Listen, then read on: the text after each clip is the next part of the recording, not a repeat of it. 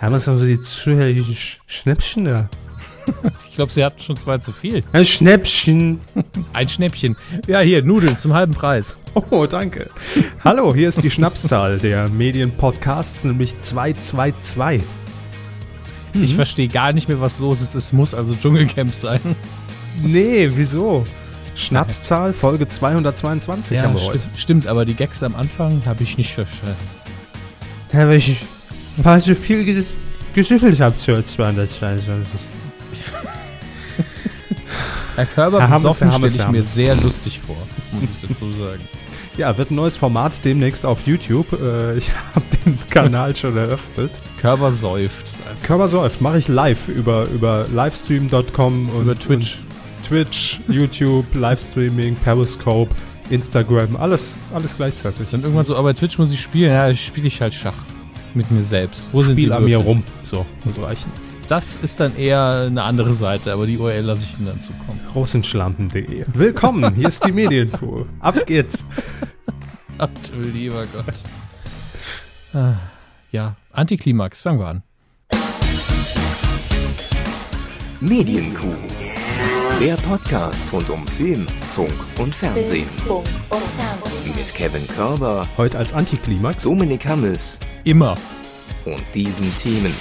Halbzeit, eine Woche Dschungelcamp. Hoffnung. Wer gewinnt den Grimme-Preis?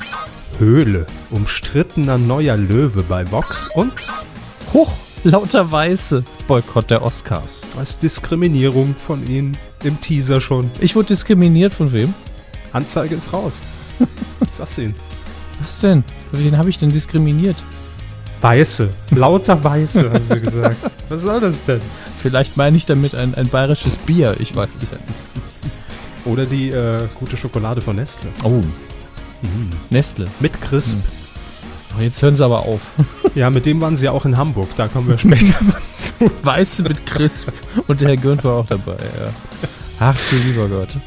Möchten Sie in die erste Rubrik starten? Ich hätte gern einen Gläschen Sekt, aber. Warum wollen Sie die ganze Zeit Weil saufen? heute Schnapszahl ist, die Blöden. Aber doch, ach kommen Sie, das ist, der Gag ist doch schon, der war doch nicht mehr lustig, bevor Sie angefangen haben.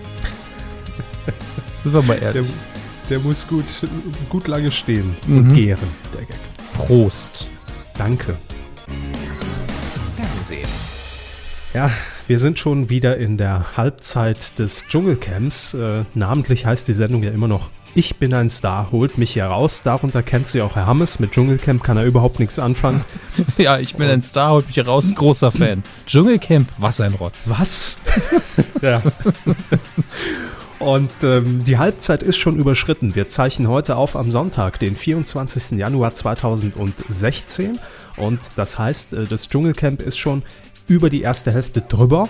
Und es sind sogar schon zwei ähm, Insassen ausgezogen aufgrund des ähm, Zuschauervotings und zwei Personen haben das Camp bereits verlassen aus äh, medizinischen Gründen zum einen und aus kein Bock Gründen zum anderen. Wer sind diese beiden Personen, Herr Hammes? Was schätzen Sie? Aus unserem illustren Dschungelcamp. Ich weiß doch schon nicht mehr, wer reingegangen ist. Aber ich weiß, dass äh, Jenny Elvers nicht mehr dabei sein kann, da uns das die Hörer mehrfach über Twitter und Facebook mitgeteilt haben, weil wir ja vermutet hatten, dass Jenny Elvers vielleicht sogar Dschungelkönigin wird. Ja, ähm, das hat der Ed Landswortspiel bei Twitter, hat er so eine kleine Gegenüberstellung gemacht. Was haben Sie zu jedem einzelnen kommen, äh, zu, zu jedem einzelnen Kandidaten gesagt? Was habe ich gesagt? Und was trifft letztlich zu? Ja, ich gebe zu, vieles ist anders gekommen, als man dachte. Aber wir haben die Prognose ja auch vor der allerersten Folge ausgegeben und da ist es immer sehr schwierig, die Richtung wirklich irgendwie äh, zu umreißen, weil da muss nur einer drin sein, der komplett anders handelt und überraschend ist und dann stimmt die ganze andere Gruppendynamik schon nicht mehr. Ähm, dementsprechend ist auch Jenny Elvers leider schon rausgewählt worden, hat nicht genügend Anrufe bekommen, was aber, glaube ich, einfach daran lag, dass sie, ähm, ja, also sie ging da irgendwie doch unter. Dafür gab es andere starke Charaktere, die wir gar nicht auf der Pfanne hatten. Ja, ich glaube aber immer noch, dass ich mit meinen Kommentaren wie Pf und Hä sehr nah dran liege. Das geht immer, klar. Ja. Und äh, wir waren uns beide einig bei Sophia Wollersheim mit Möpse. Ich Da weiß, haben da weiß Sie ich einen schon. ins Spiel gebracht, ich den Ach so, anderen. okay. Und äh, das, das passt dann schon, das kann man so sagen. Äh, nein, also zunächst mal, wer ist äh, freiwillig raus? Wer hat den Satz geschrien, ich bin sowas wie ein Star, lass mich doch mal hier raus? Das war Gunther Gabriel. Er überrascht Er mich hat's jetzt nicht. auch nicht so, aber er hatte seine Gitarre auch nicht dabei, ne? Hat er nicht dabei gehabt. Äh, Nee. Kein Wunder. Mhm. Fehler. Aber er hat natürlich ein bisschen was über Johnny Cash erzählt und dass er 25 Jahre lang mit ihm befreundet war auf MySpace und so. Und ähm, da immerhin, also für alle Kritiker, ich habe es auch an dem Abend getwittert, äh, für alle, die sagen, Dschungelcamp ist doch der letzte Rotz und das, das trägt endgültig zur Verblödung des Abendlandes bei. Immerhin war Johnny Cash in den Trends bei Twitter an diesem Abend. Ne? Johnny Cash. Ich weiß nicht, Ja. ob ich Gunter Gabriel das glauben soll, aber wahrscheinlich ist schon was dran. Doch, es gab Aufnahmen. Hm. Ja, es gibt ja auch dieses eine Bild von Richard Nixon und Elvis Presley, aus dem man jetzt einen Film gemacht hat. Aus dem Bild. Ja, man, man hat sich überlegt, also es gibt dieses eine Foto eben von Richard Nixon und Elvis Presley. Mhm. Und aus allen Archi aus den Archiven der USA, der, des öffentlichen, der, der ähm, Regierung, wird dieses Foto am häufigsten angefragt. Und da hat man sich überlegt, hm, machen wir doch einen Film draus. Und in diesem Film bietet sich Elvis Presley dann Richard Nixon als Geheimagent für die USA an. Sehr geheim, niemand kennt ihn ja, ist ja klar. Ähm, ist natürlich eine Komödie. Die Brücke zu schlagen, ne, von Gunther Gabriel. Ich musste da irgendwie raus aus dem Dschungel, deswegen habe ich dann die erste Abzweigung genommen, die sie mir angeboten haben. Ja, ja, aber so kommen sie mir überhaupt, überhaupt gar nicht ans Lagerfeuer, Herr Hammes. Ähm, das war aber ein guter Hinweis von Ihnen, denn es gab ja, darüber haben wir, äh, weiß ich gar nicht, ob wir das berichtet haben oder ob es ja später bekannt wurde, es gab zwei Camps in diesem Jahr. Zwei Ähm, Dschungelcamps. Zwei Dschungelcamps und in den, äh, auf der Insel in, in Großbritannien war das ja tatsächlich schon äh, länger so, dass man mit äh, diesen Stars in Australien auch dieses zweite Camp schon über Jahre hinweg bespielt hat. Das heißt, es gab es die ganze Zeit. Äh, nur in Deutschland hat man das nicht genutzt und blieb immer dabei, dass man alle Insassen 10, 11, 12 in ein Camp gefercht hat. Dieses Mal waren sie aufgeteilt in äh, zwei Sechsergruppen und äh, haben die ersten Dschungelprüfungen entsprechend gegeneinander absolviert. Und nur das Gewinnerteam bekam dann für sein Team Essensrationen. Das hat, ja, hm, hm, weiß nicht. Also Doch so gut da hat- funktioniert. Ja, da hat man natürlich versucht, so ein neues Element äh, zu etablieren in der Jubiläumsstaffel. Und ich glaube, das war natürlich auch dem, dem letzten Dschungelcamp 2015 geschuldet, weil das eben nicht so funktioniert hat. Das lag aber meiner Meinung nach gar nicht an diesen, äh, an diesen Abläufen im Camp selbst, sondern einfach am Cast. Der war halt scheiße. Hat nicht gut funktioniert, nicht gut zusammengespielt. Und dann hätte das auch mit zwei Camps nichts gebracht.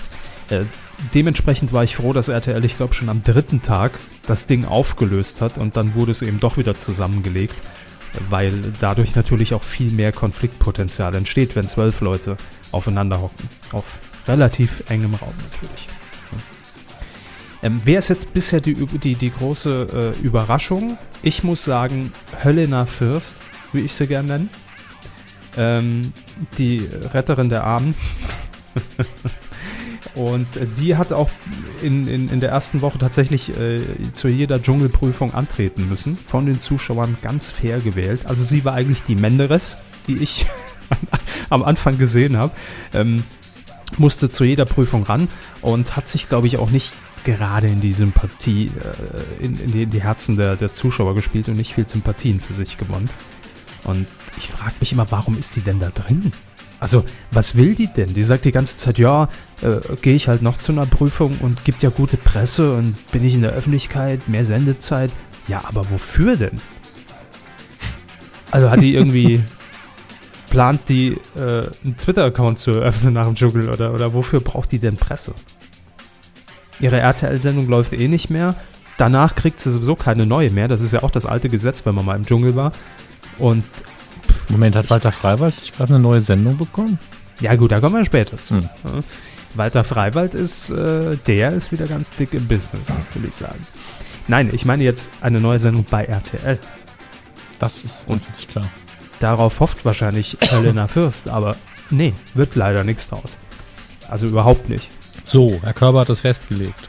Ich leg das jetzt hier fest. Ja. Mal mit, mit dem Herrn RTL da reden. Äh, naja, auf jeden Fall die Überraschung, weil wir ja davon ausgegangen sind, entweder wird sie als erste rausgewählt oder man erinnert sich überhaupt nicht an sie. Da lagen wir definitiv daneben. Äh, Wiki, hey, let's talk. Da hatten Sie völlig recht. Blüht auf. Mhm. Und äh,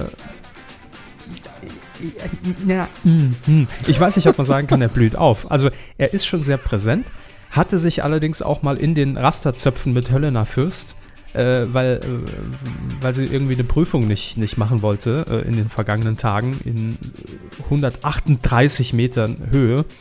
Ähm, und sie hatte die Augen verbunden und musste dann durch Anweisungen von Ricky quasi einen Fuß nach, äh, nach dem anderen nach vorne setzen über so eine Brücke und dann über Hindernisse steigen etc. Und Ricky musste sie mit Worten motivieren und lenken und das hörte sich dann so an. Jetzt geh doch, geh endlich, geh, geh, mach nur einen kleinen Schritt, Helena, bitte geh. Also ganz sanft hat er da, ist er da mit Fingerspitzengefühl ist er daran. Wie so ein Kindergärtner. Ja, und er hat ja selbst Höhenangst. Also sagt er. Ja, vielleicht wollte er dann auch nicht mehr zuschauen. Nein, er wollte es nachher auch selbst machen. Und, Ja. und als, als äh, Helena Fürst tatsächlich nur zwei Schritte irgendwie nach vorne gegangen ist, stand Ricky auf seinem Teil dieser Brücke, ja, ich weiß nicht, wie lang die war, 20, 30 Meter äh, in der Höhe befestigt und äh, hat dann aber am Ende, als, als sie dann abgebrochen hat, die Prüfung, weil sie keinen Bock mehr hatte, ist Ricky dann natürlich, also mit äh, sehend, ist er dann äh, über, über diese Brücke gelaufen und hat sich selbst da riesig abgefeiert, ne? weil er dachte, das ist gerade das, das Beste, was er je in seinem Leben gemacht hat. Hat erst geheult, aber dann ist er, ist er gar, nicht mehr, gar nicht mehr runtergekommen, ist da rumgeturnt und rumgesprungen und hat gesagt, hey, ganz, guck mal her, yeah, yeah, yeah, yeah, let's talk. Also komplett auf Koks. Könnte man meinen. Könnte man meinen, wenn man das Verhalten sieht. Ne? Puh, schwierig. Also er ist sehr anstrengend und ähm, äh, ist auch bei Reibereien gut dabei, sag ich mal. Wo wir völlig richtig lagen, Thorsten Legert. Ich sag nur, beißt jedem Känguru im Laufen die Hoden ab. Er frisst alles, er geht zu jeder Prüfung, er sammelt alle Sterne ein, bam, bam, bam. Er will zu jeder Prüfung und ähm, völlig erwartet. Ja, Brigitte Nielsen Ist auch da. ist auch da. Ja. Was geht los da rein? Damit war ihr Pulver verschossen für diese Staffel. ähm, und David Ortega, der ist jetzt auch raus und ähm, war eine sehr gute O-Ton-Maschine, um die Worte vom RTL aufzugreifen, weil er eine Lebensweisheit nach der nächsten rausgehauen hat. Äh, Orgasmus, ne, Herr Hammers. Das Mhm. ist der Punkt, an dem du dann müde wirst. Ah, der. Als Das, Beispiel. ach, dann habe ich ja ständig welche. Jetzt gerade. Oh. Schon wieder. Ah, so, Doppelt. So, so müde. Leck mich ab. So, und äh, ansonsten gibt es keine großen Überraschungen. Rolf äh, Zacherl ist, äh, Ralf Zacher, Rolf Zacher, wer weiß das schon, eine Person, ähm, der ist auch raus aus gesundheitlichen Gründen, sagt Dr. Bob. Äh, ich sage, er hat seinen Vertrag erfüllt nach einer Woche und darf gehen. Ja. Und Menderes hat ähm, macht ein sehr gutes Bild, verkauft sich recht gut, sehr sympathisch und ich glaube, er kommt auch recht weit. Das ist doch dieses Lied, das jetzt, wo sie bei ProSieben das Fake gemacht haben. Menderes. Nee, Genau, ja, das war das. Mhm. War nach ihm benannt. genau. Gut, ansonsten, ähm, wer wird's denn jetzt? Mein Tipp war ja, Jenny Elvers wird Dschungelkönigin. Ähm, hm, hm, hm. Das wäre ein Wunder. Das wäre wirklich ein Wunder, wenn das noch passiert. In dem Fall schwenke ich um und sage jetzt einfach Sophia Wollersheim. Ich habe keine Ahnung. Gut, sie gucken sie auch nicht. Nee, Ähm, aber deshalb erzählen wir es ja. Also Sie wissen, Sie sind jetzt über alles informiert. Auch wenn Sie jeden Tag meine 500 Tweets zu jeder Folge verfolgen, dann äh, wissen Sie schon recht gut Bescheid. ich merke auf jeden Fall, wenn sie es nicht gucken. Ja, wie, wie neulich. Wow. Was, Das merken viele. was ist jetzt ja. passiert? Was, was ist mit Herrn Körber? Gab es einen dringenden Termin? War er beim Arzt? Ja, es kann vorkommen. Äh, aber da stand auch Polizei plötzlich bei mir davor. Da haben Leute angerufen, Vermisstenanzeigen wurden geschaltet, äh, im Internet ganze Petitionen, Fanseiten äh, arrangiert. Aber mir geht's gut. Ähm, wenn ich mal nicht zu Ibis twittere, dann hat das durchaus seine Gründe. Kann passieren. Sehr selten, aber kann passieren. Aber die Woche ziehe ich jetzt noch durch. Ich bin der Thorsten Legert der Twitter-Gemeinde. Ja, dann Mahlzeit. Also ich sag Sophia Wollersheim gewinnt. Könnt ihr einloggen. Danke. Ähm, das war das Dschungel-Update. Ähm, ach ja, eine Sache möchte ich noch sagen. Die Moderation von äh, Sonja Hartwig und Daniel Zietlow. Oh, oh. Ähm, vielleicht ist man inzwischen zu verwöhnt, aber gerade in der ersten Woche kam es mir so vor, als ob da autorenmäßig versucht wo, wurde, wirklich ein Wortspiel nach dem anderen rauszukloppen. Aber dieses Spitzzüngige und dieses Beobachtende und Einordnende und, und, und zweideutig Hintergründige, wo ich mal um die Ecke denken muss, das kam erst so die letzten Tage. Also das habe ich am Anfang ein bisschen vermisst. Irgendwie. Weiß nicht, wie euch, wie, wie euch das da geht, wenn, wenn ihr äh, das Dschungelcamp schaut. Wahrscheinlich guckt es ja eh keiner. Jeder, der uns zuhört, hört, äh, guckt ja gar kein Fernsehen mehr. Aber ähm, schreibt das doch mal auf medienku.de unter diese Folge, ob äh, ich mir das einbilde oder ob das tatsächlich etwas gelitten hat in diesem Jahr. Gut, das war das kurze, prägnante 80-minütige Dschungel-Update. Und nächste Woche gibt es ja dann schon das Finale. Haben es, da haben wir es ja schon durch. Ne? War es das wieder für dieses Jahr. Aber kommen wir zu qualitativ hochwertigem Fernsehen und äh, guten Fernsehprogrammen, die natürlich darauf warten, das ganze Jahr über mal ordentlich, mal rechts und links, hinten, vorne, mal schön ausgezeichnet zu werden. Hm, letzte Woche hatten wir ja schon den Deutschen Fernsehpreis hier live mitgetickert quasi. Und mal sehen, ob sich da jetzt einige Produktionen wiederfinden in den Nominierungen für den Grimme-Preis 2016. Jetzt würd, ich würde mir wünschen, er würde auch so aus dem Off angesprochen werden bei der Verleihung. Der Grimme-Preis, ding, ding, ding, ding, ding. Der TV Total Grimme-Preis 2016. Genau so. Mhm. Das fände ich schön. Kann man das bitte umsetzen? Ja. In, in Merl oder wo auch immer. Mar. Marl, Merl. Marl. Komme ich immer durcheinander. Merl. Wo liegt das denn? Mit Ä. Merl. Mit Ä, Doppel-H. Das muss ich jetzt googeln. Wenn es Merl gibt, dann findet dort der Auftakt unserer großen Podcast-Tour statt. Hm. Gibt es auf jeden Gibt's Fall als, als, als Familiennamen. M-E-H-R-L. Ja, das bringt uns nicht weiter. Wir können nicht bei der Familie Merl äh, unsere Tour starten. Ne? Im Vorgarten. So. Grimme-Preis, der schlimme Preis, wie man ja auch gerne aus Insiderkreisen zu hören bekommt. Ähm, wer ist nominiert? Wir werden uns hier natürlich jetzt nicht alle Nominierten angucken, weil gerade im Wettbewerb Fiction da muss man die Filme gesehen haben. Wir könnten da jetzt Namen runterrattern, aber kennt niemand, interessiert niemand. Deshalb begrenzen wir es wie immer auf ähm, vielleicht noch die Serien, weil da können wir äh, ein bisschen was zu sagen. Die sind hier auch schon mehrfach gefallen. Ähm, und natürlich in erster Linie um die Kategorien Unterhaltung und vielleicht noch Spezial. Also ein paar Sachen, die uns einfach am Herzen liegen. Da wollen wir mal einen Blick drauf werfen. Fangen wir doch einfach schon mal an mit dem äh, Wettbewerb ähm, Serien und Mehrteiler. Da ist nämlich unter anderem nominiert äh, Deutschland 83 beim RTL. Korrekt. Dann Dann geht's mit den Landschaften los. Lerchenberg für das ZDF. hm, Weinberg. Viele Berge sind nominiert äh, auf TNT und demnächst auch bei Vox zu sehen. Und Dann haben wir noch den Weißen See beim MDR. Schrägstrich Degeto. Ich nehme an, das ist dann die Produktionsgesellschaft. genau, ja. Also Aber- das ist ARD Degeto, dieser Zusammenschluss, Mhm. ganz viel Geld lagert. Ah, da, ich muss da mal kurz hin. Wurde auch Harald Schmidt, glaube ich, ursprünglich äh, von bezahlt und produziert, weil man das irgendwie so als, als Trick damals ausgehandelt hat, dass es irgendwie von dieser Filmförderung produziert wird und ach, was weiß ich. Auf jeden Fall auch für den Vorabend der ARD zuständig. Ja, ähm, habe ich gar keinen Favoriten oder doch Lerchenberg. So, Das Einzige, was sie geguckt haben. ja. Und weil ich finde, dass Sascha Hehn einfach mal wieder auf eine Bühne gehört und sich für einen Preis bedanken sollte. Ja, warum nicht?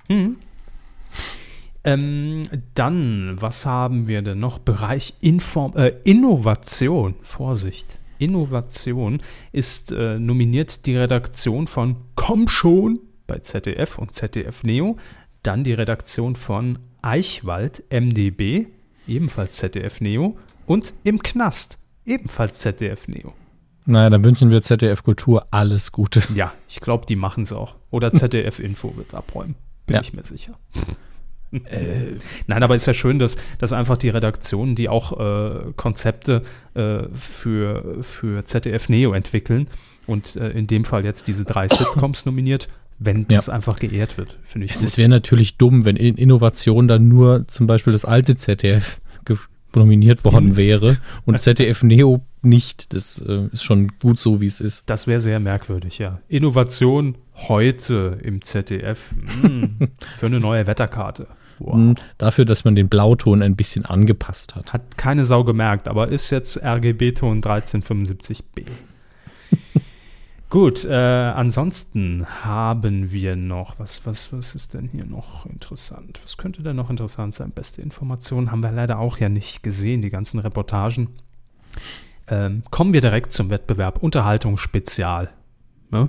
Denn da sind sehr viele nominiert. Im letzten Jahr waren es, glaube ich, immer nur so zwei.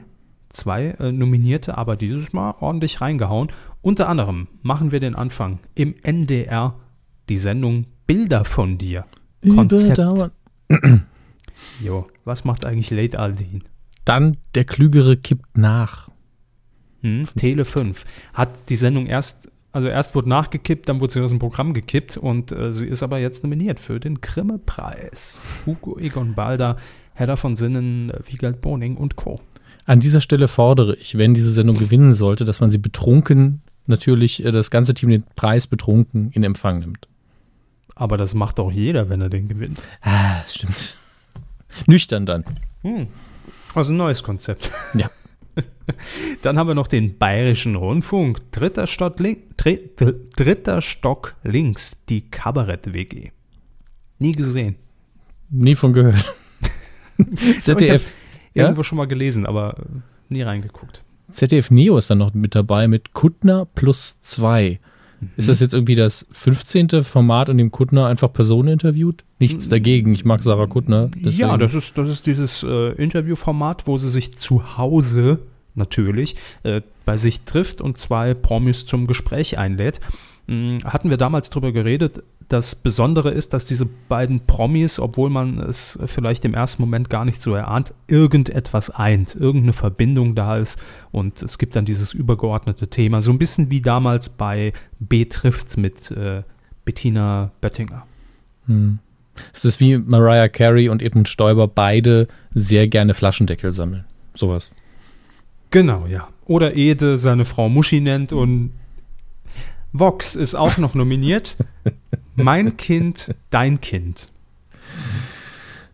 Ist Haben das sowas wie Frauentausch mit Kindern? Wir hatten schon mal, glaube ich, drüber geredet. Ja, ich ne? glaube, wir haben über den Titel haben wir schon mal geredet und haben wahrscheinlich sehr, sehr gemeine Witze gemacht, aber anscheinend läuft die Sendung und wir haben es nicht mitbekommen. Nee, ich glaube, die läuft nicht mehr.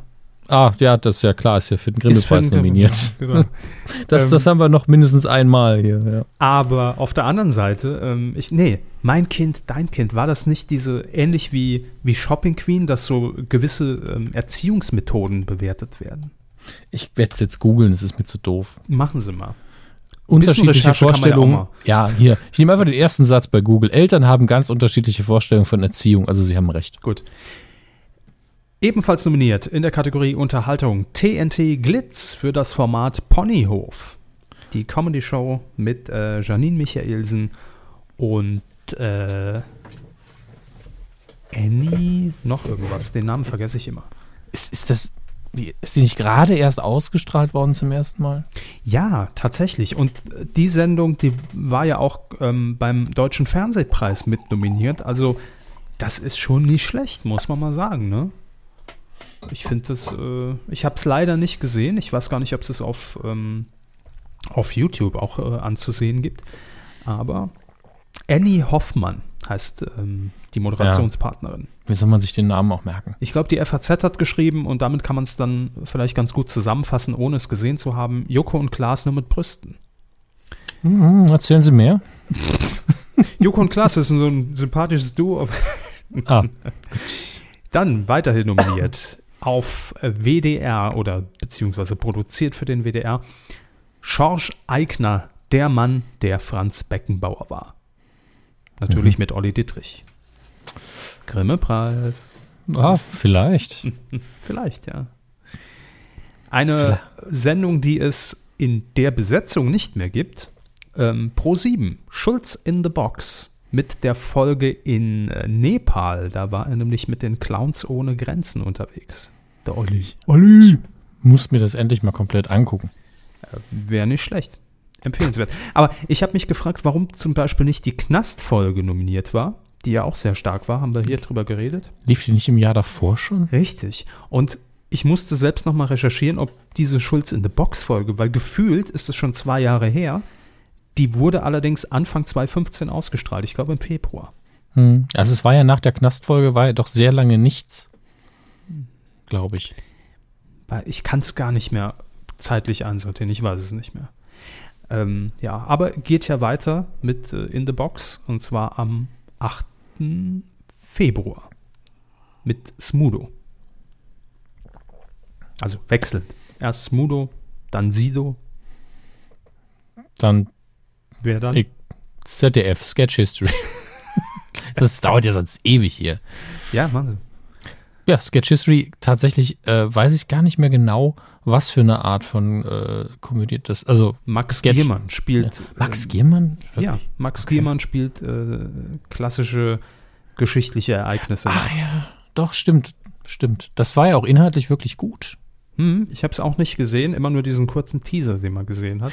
Immer diese Überraschung, ist für den Grimme-Preis nominiert und gut. Na, sowas. Das kann nur? passieren, ja. Ja.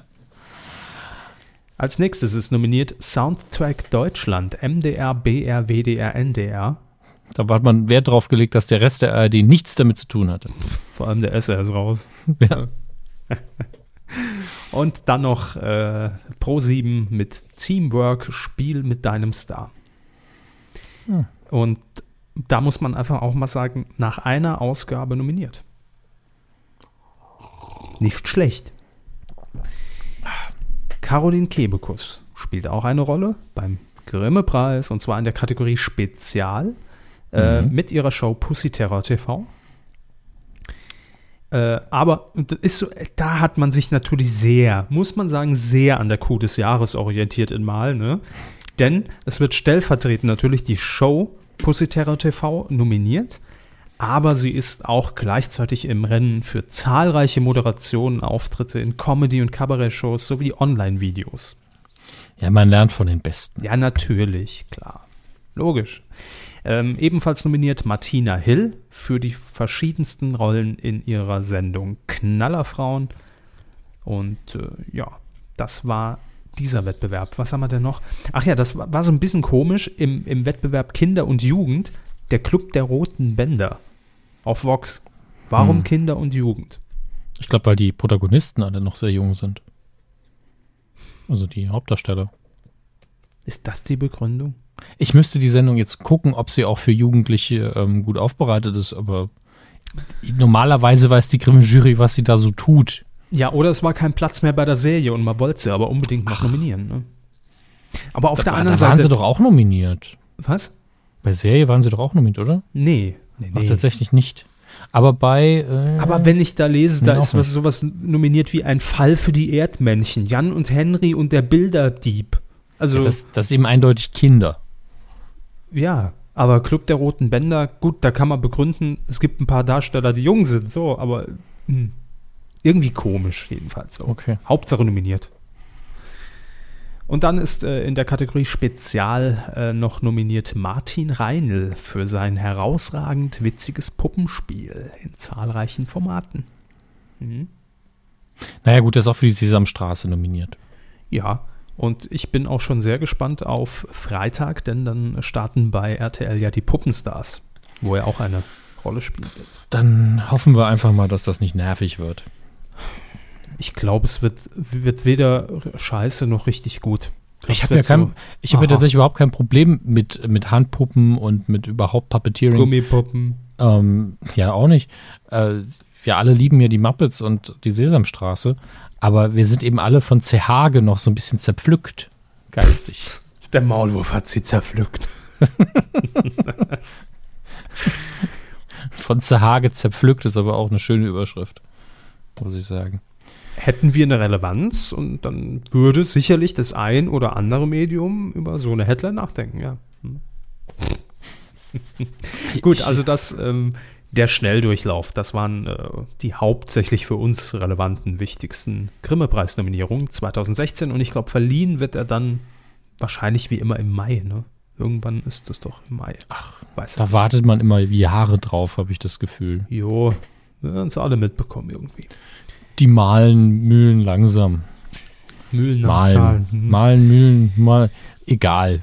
Ein Format, was jetzt hier beim Grimme-Preis nicht mit dabei war und keine Rolle gespielt hat, aber ja schon ordentlichst abgeräumt hat, beim Deutschen Fernsehpreis zum Beispiel, ist die Höhle der Löwen, diese Gründershow, wo einfach Dödel wie du und ich, also wie sie und ich, ähm, einfach mal dahin spazieren können, Start-up-Idee vorstellen und dann plötzlich, zack, hat man Geld, kann produzieren und äh, irgendeiner der Investoren hängt sich da natürlich ran. Im Wow, das ist ja Idealfall ist es Judith Williams von HSE24, die sagt, oh, das ist ja toll. Das kurz zusammengefasst, die Sendung. Ich finde, das kann Vox auch genauso äh, äh, ins Portfolio aufnehmen auf die Website. Naja, es gibt jetzt jedenfalls einen Neuzugang bei Die Höhle der Löwen und der ist nicht un, äh, unumstritten, denn die dritte Staffel wurde längst angekündigt. Das ist ein Quotengarant äh, bei Vox im Programm. Und ja, ob man sich jetzt mit diesem Namen einen Gefallen getan hat, ob er gut ist, also im Sinne von PR-mäßig sehr gut, um noch mehr Leute auf die Sendung aufmerksam zu machen, oder ob man dabei vielleicht ein paar echte Fans verprellt, das wird sich dann noch rausstellen. Der Name lautet Carsten Maschmeyer. Herr Hammes, was sagt Ihnen dieser Name? Ich, ich bin leider, also wir haben ja. Äh, Also wir sind nicht mehr bei den Dschungel. ja, ich weiß, ne? ich weiß. Aber ich, ich bin gerade noch verwirrt, weil ich noch einen äh, Tab offen hatte zum Grimme-Preis. Oh, Hatten, hatten wir äh, ZDF, äh, also das Neo-Magazin Roy Royal vorgelesen? Nee, das war für mich jetzt auch nicht so wichtig, um ehrlich zu sein. Naja, Nein, habe ich vergessen. Habe ich tatsächlich vergessen, ja. Welcher Ja. Kategorie war das? Moment. Äh, Ich glaube, äh, Innovation oder Innovation im Bereich TV-Unterhaltung. Da Mhm. ist der Beitrag mit dem äh, Finger, näher möchten wir es nicht benennen, nominiert mit Das Leben der anderen und Street Philosophy. sowas. So. Ja, das sei da noch nachgetragen. Das, das, sonst kriegen wir bestimmt 20 Kommentare. Was ist mit Böhmermann? Habt ihr den vergessen? Der bloße dünne Junge. Macht den mal in den Grimme-Preis. So, jetzt dürfen, Sie mich Preis wieder, sehen. jetzt dürfen Sie mich wieder fragen, wa, was da so geht. Ja, also die Stelle kann man sich ja dann selbst zurechtschneiden, wenn man einen perfekten das- Podcast will. Ne? Ist ja einfach, ist ja ein Angebot von uns. Serviervorschlag. Wie das letztlich aussieht, da seid ihr selbst für verantwortlich für die Inhalte. Er setzt einfach mich gegen, äh, keine. Ahnung, nee, Helge Schneider, würde ich sagen. Hallo, ihr Kackbratchen. Ja, Carsten Maschmeyer ist das Thema bei Höhle der Löwen. Was sagt Ihnen dieser Name, Herr Hammes? Ja, Maschmeyer, Carsten Maschmeyer. da Sie ihn vorher noch für mich gegoogelt haben. der ist doch der Mann von der Verona, die mal Feldbusch hieß. Was? Nein, das haben Sie doch gesagt. Veronika Ferres. Ach so, Sie Blöde. haben aber Feldbusch gesagt. Der hat Nein, Feld, äh, ich habe Zeugen. Ja, Nein, laden Veronika Sie mal Ferres. vor. Laden Sie mal drei vor. Ich habe hier drei Computer, die alle das bestätigen. Mhm, Nein, Veronika Ferres. Veronika Ferres. Irgendwas mit V. Ja, ist ja auch egal, verwechselt man schnell mal. Und äh, Carsten Maschmeyer ist, ähm, ja, wie soll man das jetzt ausdrücken? Also ist natürlich Geschäftsmann, klar, investiert auch bereits fleißig in sehr viele Startups in Deutschland. Irgendwo muss das Geld hin, denn er ist äh, nämlich Eigentümer ähm, oder war eigentlich Gründer von ABD, dem großen Finanzdienstleister um Hannover herum und war auch immer sehr eng mit, mit Gerhard Schröder am, am, am, am, Machen und Tun. Äh, ne? ähm, und ich glaube sogar beim Thema Wolf hat er immer mal eine Rolle gespielt. Ähm, naja, und er wird jetzt eben Platz nehmen, ist durchaus umstritten und ich ähm, frage mich, ob er so gut, so gut ankommen wird. Aber die Frage hat sich, ähm, hat sich Veronika Ferres offenbar auch schon gestellt, als sorgende Ehefrau. Ja? Also die Bild berichtet nämlich, dass Veronika ihrem Carsten schon so ein paar Tipps gegeben hat, wie er einfach ein bisschen besser rüberkommt in der Sendung. Ne? Also möglichst viele Leute anspricht und offener, sympathischer ist. Ähm, einen davon, das gilt für uns alle, können wir ja uns eine Scheibe von abschneiden, äh, der lautet, Mensch, lass die Krawatte weg und behaltet ein fröhliches Lächeln, auch wenn eine Idee mal völlig daneben ist.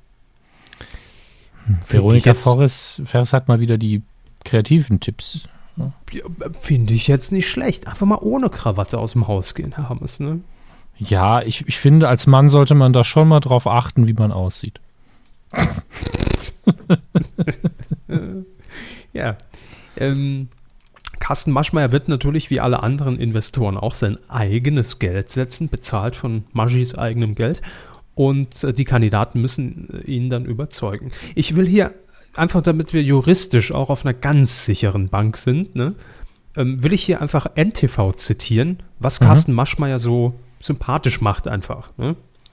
Maschmeyer hat sich vor allem als Eigentümer des Finanzdienstleisters AWD einen Namen gemacht. Das Unternehmen geriet mehrfach wegen mutmaßlicher, mutmaßlicher, fragwürdiger Geschäftspraktiken in die Schlagzeilen. Ich glaube, so können wir es einfach stehen lassen. Ähm, Vox hat sich ähm, natürlich auch schon dazu geäußert, nachdem die ganze Fangemeinde von der Höhle der Löwen geschrien hat, was? Warum macht ihr uns denn das Format kaputt? Mm, also so ungefähr überdramatisiert. Es muss jetzt nicht im Wortlaut stimmen. Aber ähm, ja, Vox hat sich jetzt zwar nicht direkt dazu geäußert, aber so den Kniff, ne, ein bisschen drüber geredet äh, und, und, und hat gesagt, naja, dass man mit Carsten Maschmeyer einen extrem kompetenten und erfahrenen Investor im Kreis der Löwen begrüßen wird. Ich zitiere gerne noch die Wikipedia. Bitte. Ähm, Maschmeyers Vermögen wurde Ende 2010 auf 650 Millionen Euro und 2013 auf über eine Milliarde Euro geschätzt So. und belegt er auf der Liste der 500 reichsten Deutschen Platz 118. Loser. Da, da ist ja noch Luft nach oben, würde ich sagen. Ja, aber echt. Da dachte ich, es ist eine Riesennummer. Hm. Und dann nur das. Der NDR hat ihn auch mal äh, in einer Dokumentation äh, ein bisschen porträtiert. Name der Doku: Der Drückerkönig und die Politik. Ach, das ist ja to total lieb gemeint. Das, äh, klar, natürlich. Das so ein, wahrscheinlich ist das mir so, ah, das ist ein netter kleines Personality-Piece.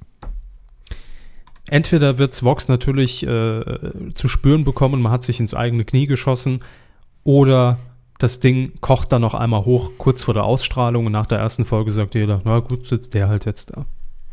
Ähm, Wie an der Stelle ist. Möchte ich aber noch allen empfehlen, die sich informieren möchten. äh, Es gibt ein Buch, das Herr Maschmeyer geschrieben hat. Es heißt Selfmade, erfolgreich, nee, Erfolg, neues Wort, reich leben. Ja. Hm, Wortspiel. Und da empfehle ich tatsächlich die, die Negativrezension bei Amazon. Das ist sehr viel Schönes dabei. Für einen gemütlichen Abend am Kamin. Ja. Nun gut, wir werden das beobachten.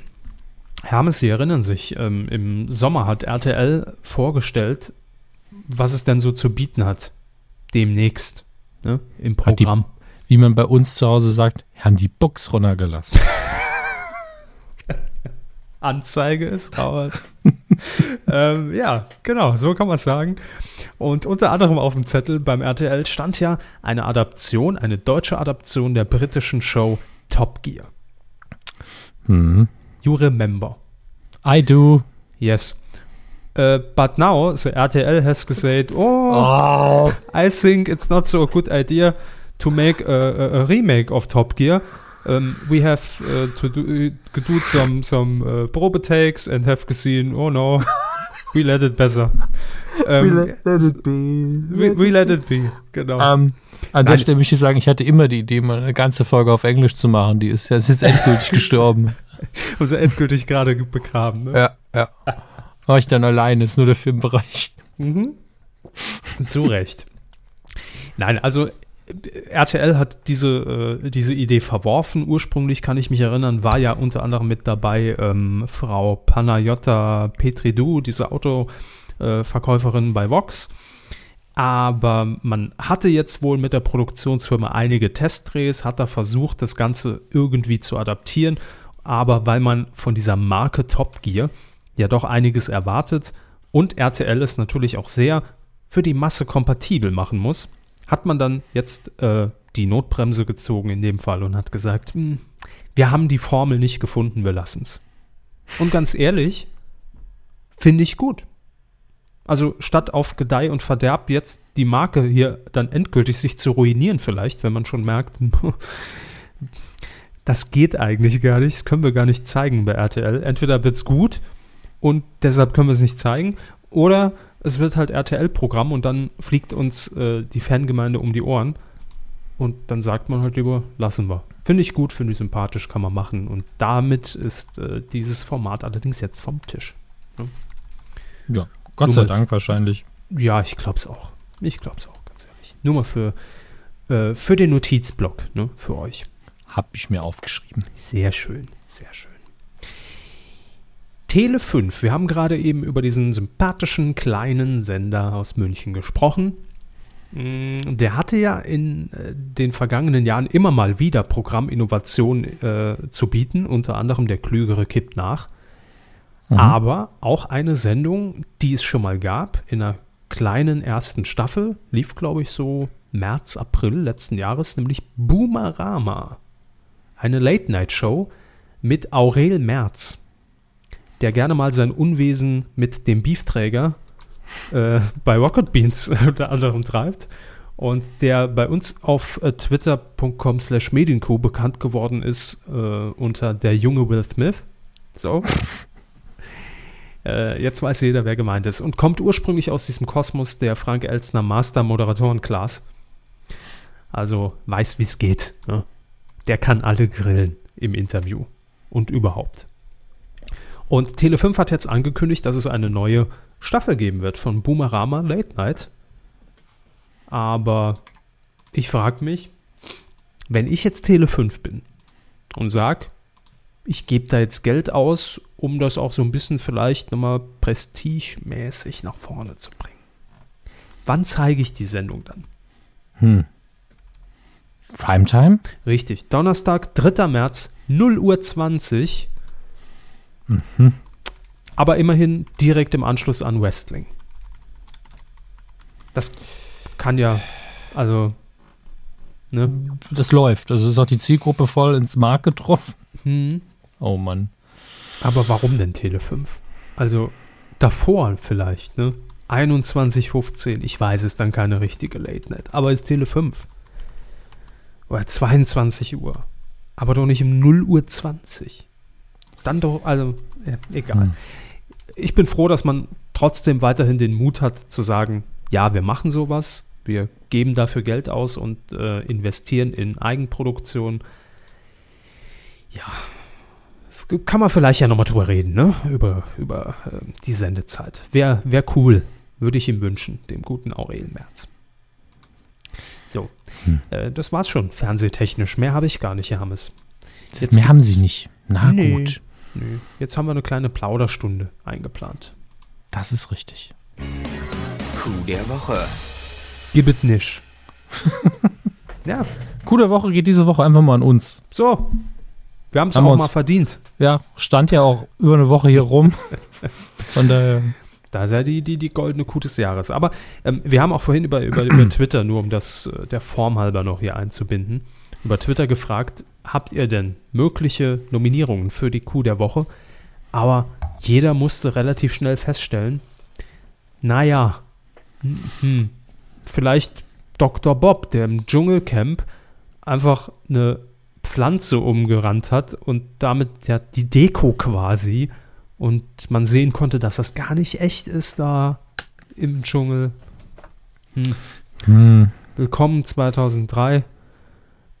ja, es war also nicht viel los, sagen wir es so. Und deshalb haben wir uns dazu entschlossen, dass Herr Hammes einfach mal ein bisschen plaudert, denn der hat ja just in der vergangenen Woche, mh, daher auch die Aufzeichnung wieder am Wochenende, die goldene Kuh des Jahres übergeben in Hamburg.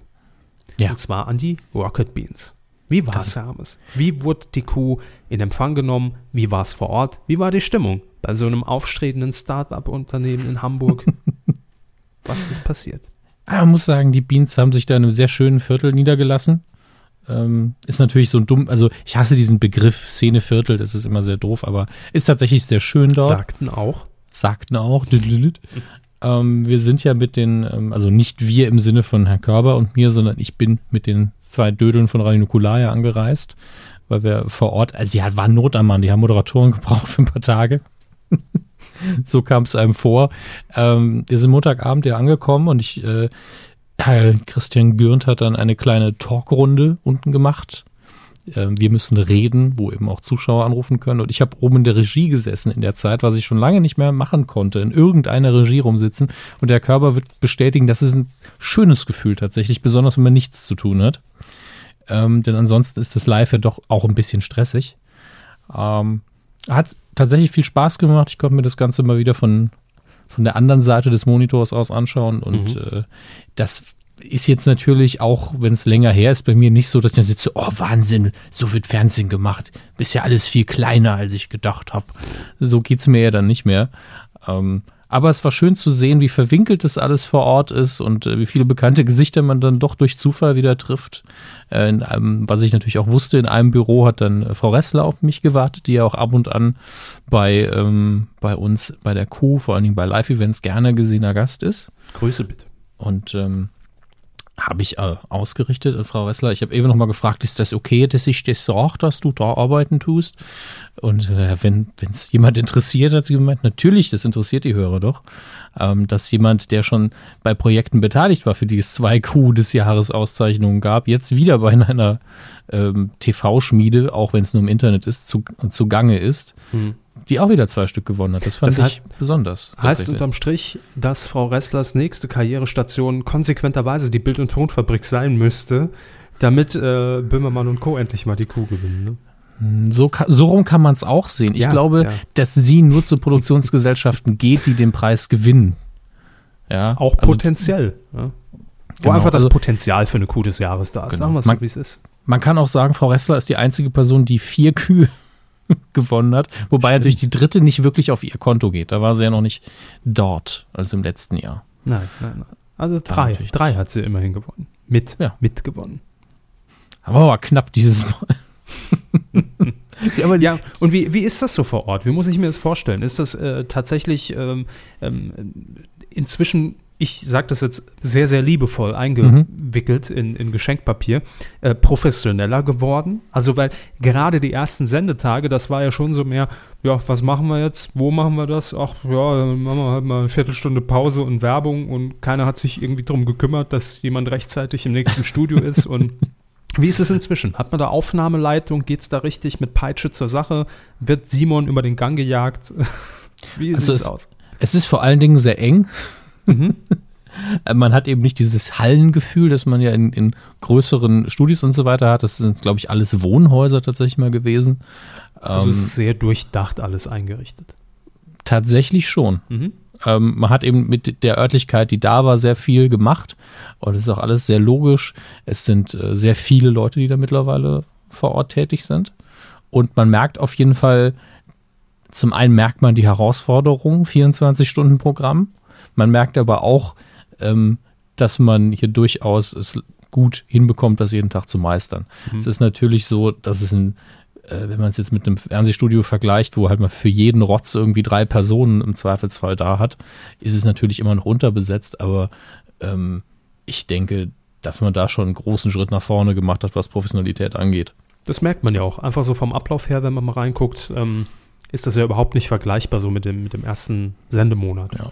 Gleichzeitig ist es immer noch angenehm locker. Also ich denke da besonders an die letzte Sendung, bei der ich beteiligt war, äh, wo wir die erste Folge der zweiten Staffel Hannibal kommentiert haben. Da, da habe ich Wie irgendwann ging da das rechtlich eigentlich? Da, da, das ging tatsächlich rechtlich. Also man hat das okay bekommen von der Okay. Produktionsgesellschaft. Das äh, kriegt man ja auch alles auf dem Flur irgendwie mit und sagt, ja, es ist alles, die wollen das auch und die haben da Bock drauf. Und äh, das war nicht so wie, wie in alten äh, Giga-Saarbrücken-Tagen, wo man dann schnell nochmal den Chef angerufen hat, dürfen wir das eigentlich kurz einspielen? Wir haben nie dann, den Chef angerufen. Äh, doch, ich war einmal, da waren sie aber nicht da. Achso. Das, das war in- zu der Zeit, als, als sie noch ihre solide Ausbildung zu Ende gebracht haben, ähm, haben wir einmal einen Monty Python-Ausschnitt gezeigt über YouTube. Und da weiß ich noch, dass wir dann in, in Düsseldorf angerufen haben und äh, ja, ich weiß jetzt gar nicht, wie das ist. Ah, mach's einfach. Es ist, euch gucken ja nur zehn zu. Komm, An mach's guten einfach. Tagen waren es zehn. Ja, an guten Tagen waren es zehn, je nachdem, wann die Schule aus war. Und ähm, das wurde hier tatsächlich alles komplett abgeklärt. Ähm, ich muss eigentlich sagen, rein sicherheitstechnisch habe ich da so meine Bedenken. Also ich hätte locker den Grimme-Preis klauen können. Was? Ähm, ja, ich habe ihn mehrfach in der Hand gehabt und habe ich gesagt, wenn ich den jetzt in den Rucksack tue, Also wann den- merkt den- das hier Den jemand? Grimme Online Award. den Grimme Online Award, äh, den wir auch 2000. dieses Jahr wieder nicht gewinnen werden. Und das mal Ja, da- Spoiler. da, da setzen wir alles drauf. Absolut. Aber ich glaube, 2011 hat man den Grimme Online Award gewonnen mit Game One damals noch. Mhm. Und der steht eben da rum im Büro mit all den anderen Preisen, unter anderem drei Quotenmeter-Tassen, von Ja, denen ich klar. eine als Abfalleimer Wer benutzt habe. Aber es war halt sonst keine da. Was soll ich machen? Ähm, Zum Glück mussten sie nicht aufs Klo. ich musste schon aufs Klo, aber da ist mir dann dieses Gefäß doch ein bisschen zu kümmerlich. Verstehe. Ähm, und da stehen eben jetzt auch zwei Kühe des Jahres. Wir haben ja jetzt auch abgegradet, gezwungenermaßen. Die Kuh des Jahres ist ja jetzt größer. Das war Ja, vorher ja. ein kleinerer Preis, optisch. Ist größer. Hm. Mhm. ähm, Rob Vegas habe ich getroffen tatsächlich. Der war auch noch zu Gast, kurz bevor ich die äh, Kuh verliehen habe in Bonjour. Größe bitte. War er mit seinem Buch zu Gast. Er hat mir noch ähm, sein aktuelles Buch ähm, äh, ausgehändigt. Ich, Harald Schmidt, und, las- und hat es ähm, signiert für die Medienkuh. Soll ich Ihnen sagen, Harald was. Schmidt? Äh, ja, nein. Äh, soll ich Ihnen sagen, was er reingeschrieben hat? Bitte. Grüße bitte. Ja, natürlich. Ungelogen, genau das Gleiche.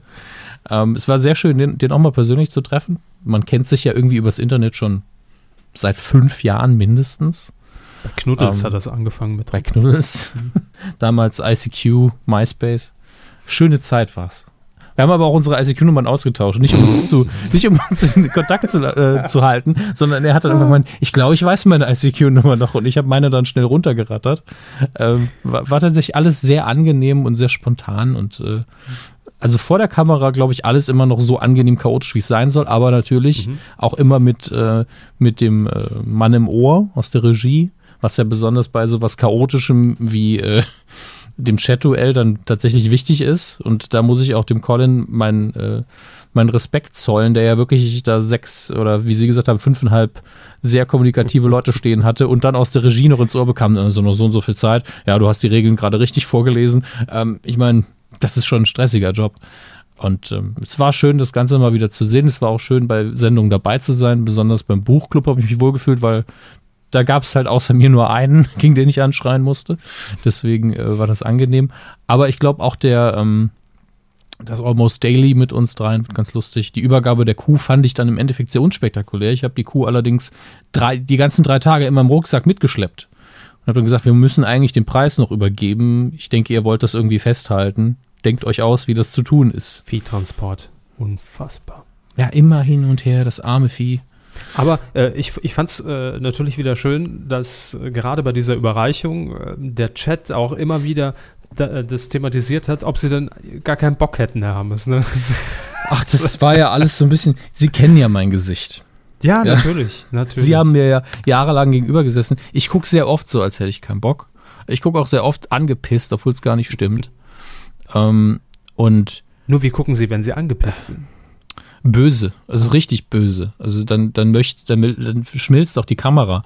Ähm, aber die Tatsache ist aber auch, ich habe es ja an dem Abend auch gesagt, ich kann nur Audio in dem Sinne von, ich muss ja mein Gesicht immer unter Kontrolle bringen, wenn ich vor der Kamera bin.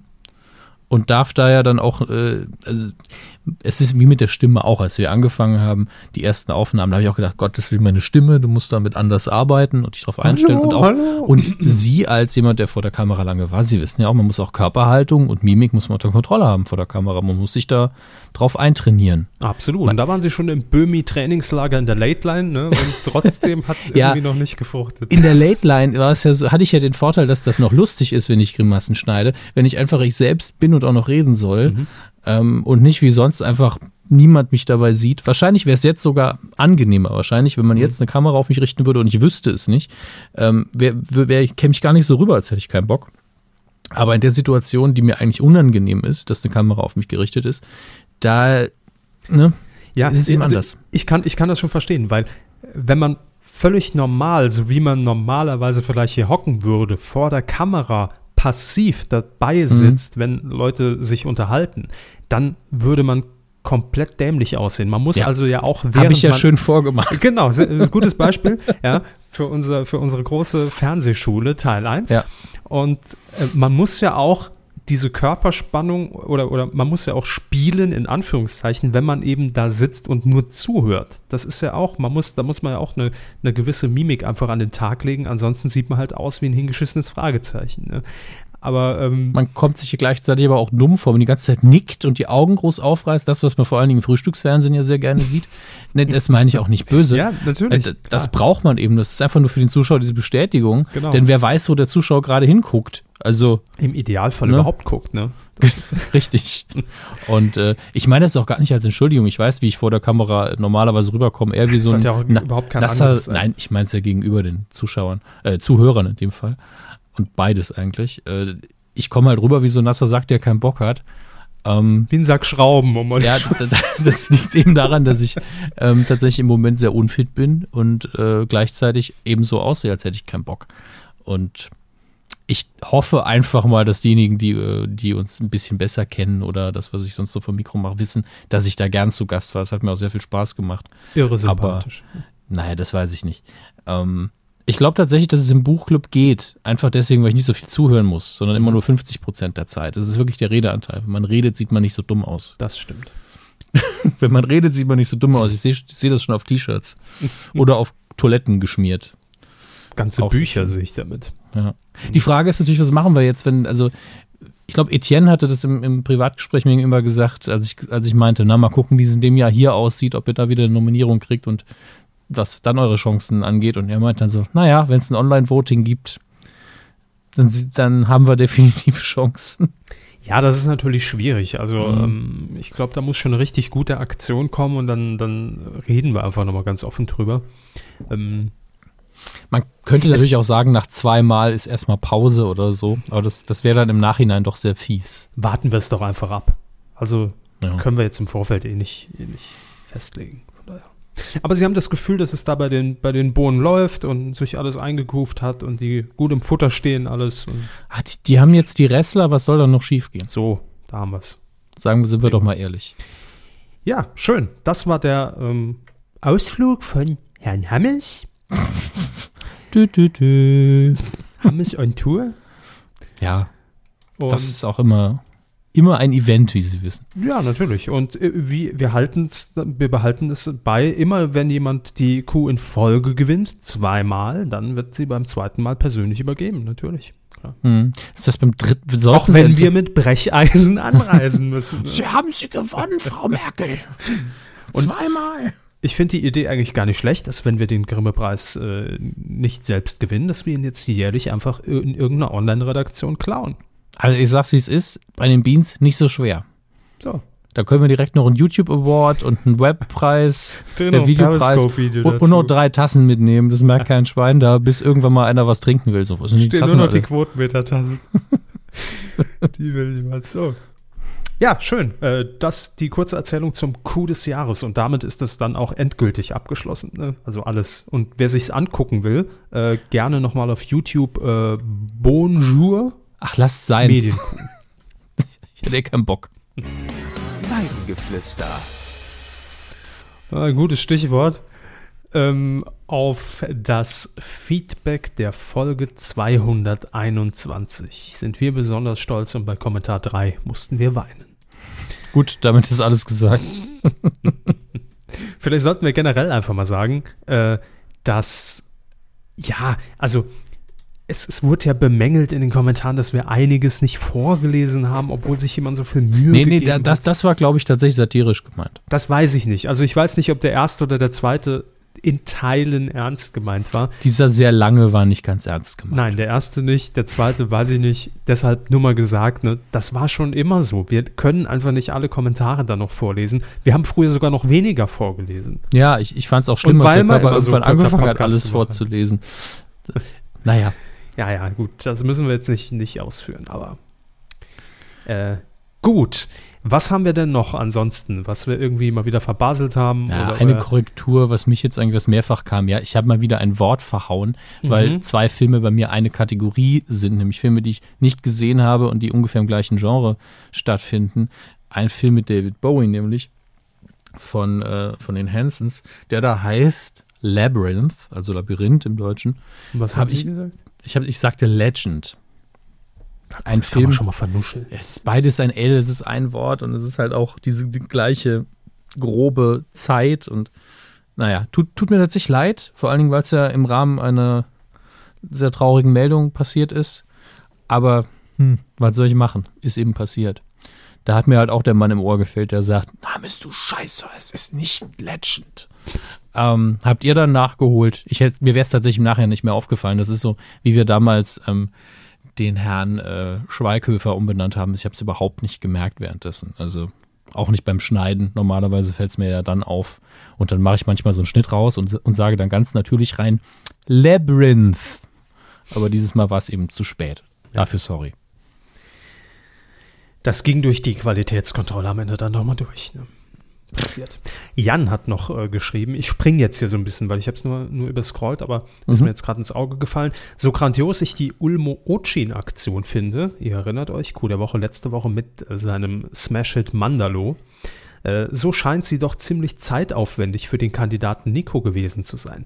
Die Behauptung, nur der Freund würde einen Preis gewinnen, wird dann langsam unglaubwürdig. Es riecht nach einer Aktion, bei der der Kandidat dann doch eine Gage bekommen hat.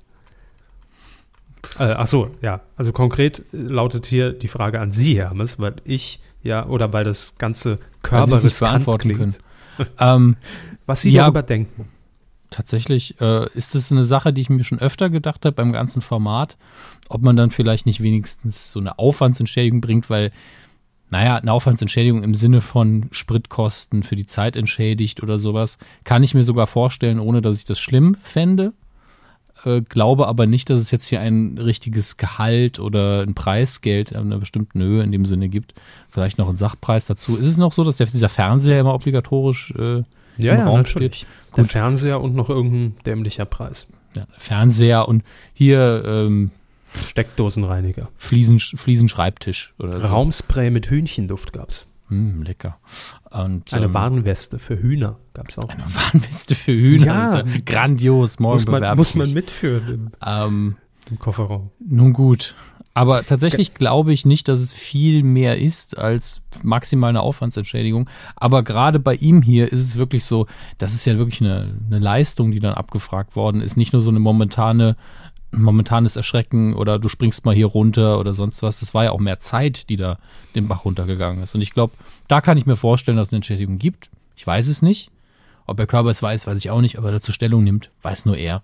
Ähm, und ich fände es aber auch nicht schlimm, wenn da ein bisschen mehr Geld fließen würde, solange die Aktionen lustig genug sind. Ganz ehrlich, ich weiß es auch nicht.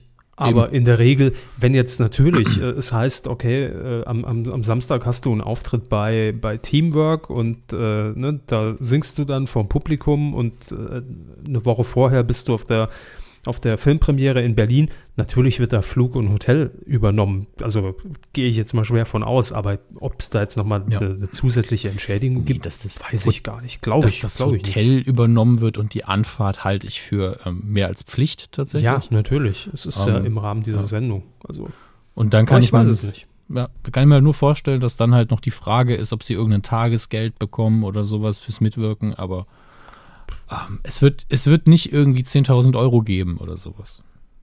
Das halte ich für ein Gerücht, denn dann Budget von der ganzen Staffel. eben, denn dann würde es irgendwie äh, in der Presse auftauchen. Tja.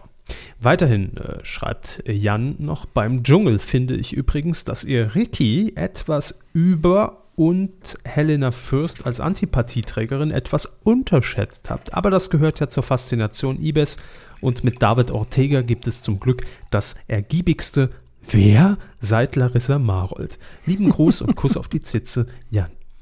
Das Vielen kitzelt. Das kitzelt.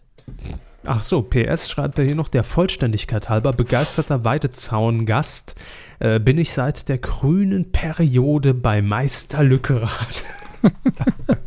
Oh Gott. Also auf das Wortspiel gehen wir jetzt mal nicht ein. Nee, da will, da will ich, da will ich auch äh, gar nicht drüber nachdenken jetzt. Äh. Äh, Benjamin hat auch noch den äh, Coup der Woche so ein bisschen thematisiert.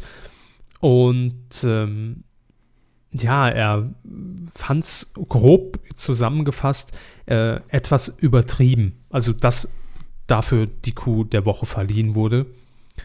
Und ähm, Naja, er schreibt aber auch, wer einen Duschkopf schon mal beinahe hat gewinnen lassen. Und es gibt eben auch Wochen, die recht dünn sind.